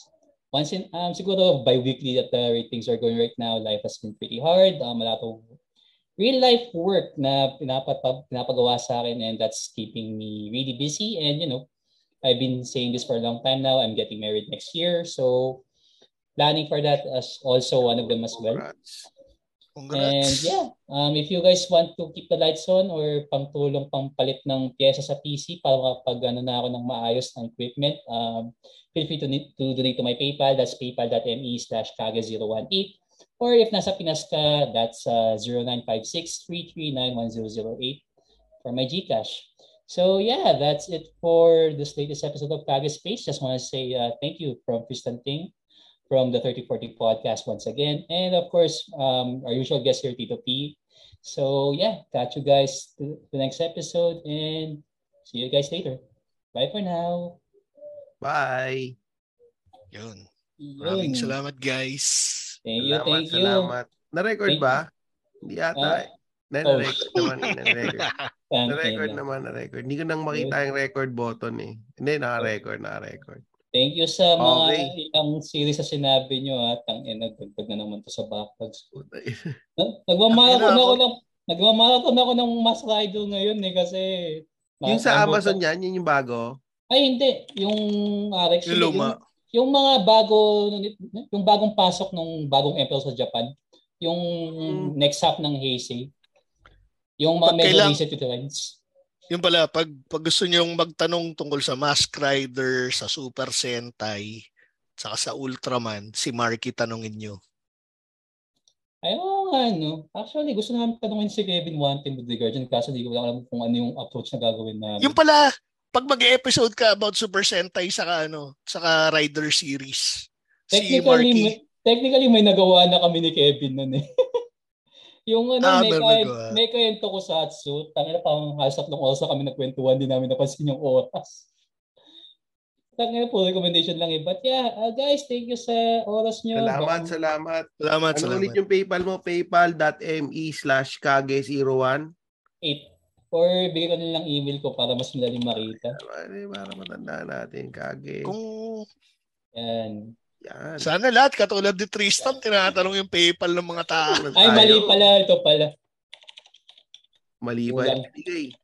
Mali ba binigay? Putang ina ko sino may-ari nun. Uy, maraming salamat. Putang ina. Thank you. Tangina kasi. Wala sa iyo. Kage. Uy, thank you, Tristan.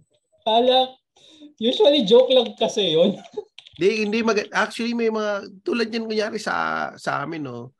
Ayaw nga ni Louie yung ano eh, yung Patreon na idea eh. Eh may mga nagtatanong din kasi.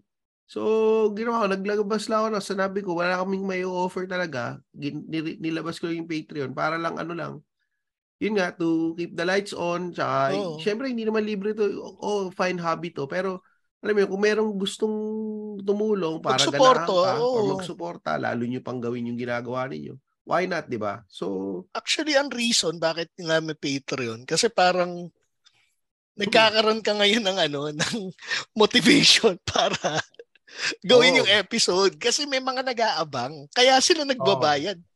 Wala Yun. naman sila masyadong extrang hinihingi. Ang gusto lang nila, tangina siguradong may next lang. episode na lalabas. Oh, eh. tuloy nyo lang yung ano nyo, yung episodes nyo. Yun lang naman talaga. Oh. Eh, to be honest, habi lang naman talaga to kasi ano, oh. bumigay yung piece ano, tawag dito, um, tinamad ako mag-stream. Kasi ang hassle lang setup. Ang hassle na setup ng stream, bumili pa nga ako nung pang ano dati, binala ko rin yan eh. Yung Elgato. Oh, na, na, nakatambak na lang Elgato dito. Yan, yung Elgato, nakatambak lang. Kasi yung setup kasi, di ba kapit yung console mo, different na HDMI for capture, oh. different HDMI para sa output sa device mo, mm, tapos yun. kakabit mo pa sa PC mo. Problema lang yung PC ko tower. So, kailangan ko pa ilapit yung ano, pag minsan, pag sobrang haba pa ng HDMI cable, minsan bumibitaw yung signal.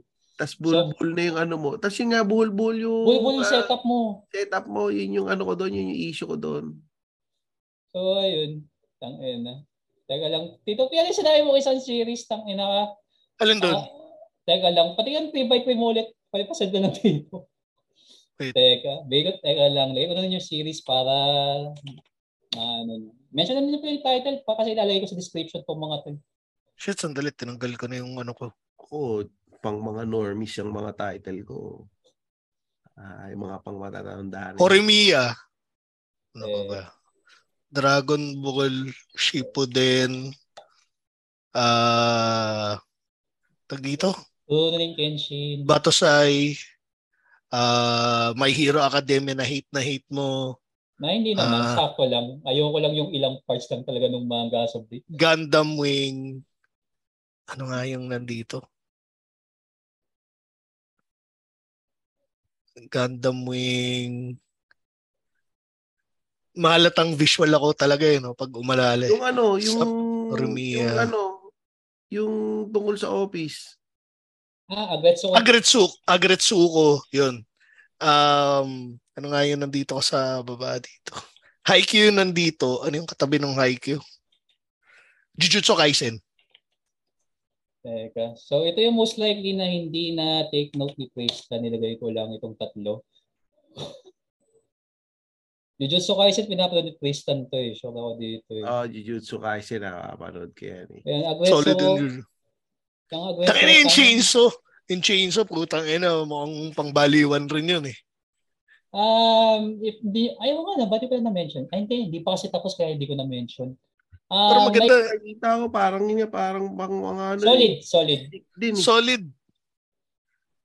Also, solid, tinigil ko yung manga kasi lumabas na yung anime eh. Ay, teka lang pala. Kung gusto nyo, ito, isa sa mga manga niya, mapapansin mo bakit ganun yung Chainsaw Man. Tapos ito, Fire Punch. Fire Punch. Ang weird nitong mundo. Ang weird nito. Yun lang masasabi ko. Dali, tama yung sinabi ko sa Monster, di ba? Yung niligtas niya. Yun niligtas, yung ano. Oo. Hindi naman siya... Yun yung killer. Ah, uh, oo. Pero hindi mo siya in-expect na ganun yung development. Basta, the way how it's how it goes, maisip na lang putang ina bakit niya niligtas to. oh, isa pa yun. Yun yung pinaka-ending, di ba? Niligtas niya yung bata. Ayoko na ikwento kasi papanoorin. Papanood na ba yun, PG? Hindi pa? Hindi pa, pero kasi kahit i-spoil mo yun, hindi masisira yung viewing experience. Hindi masisira, masisira yung viewing experience mo eh.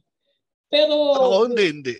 Hindi masisira, pero mas mabuti ng maano mo na yun. But yeah, yung ano talaga yung monster. Puta, na, I, ang nagpipraise ko lang na mamatay ako, buwisip ko nung kaganda yun. Uy, sorry na lang sa bala twisted. Baka ma 11 na pala sa inyo. lang.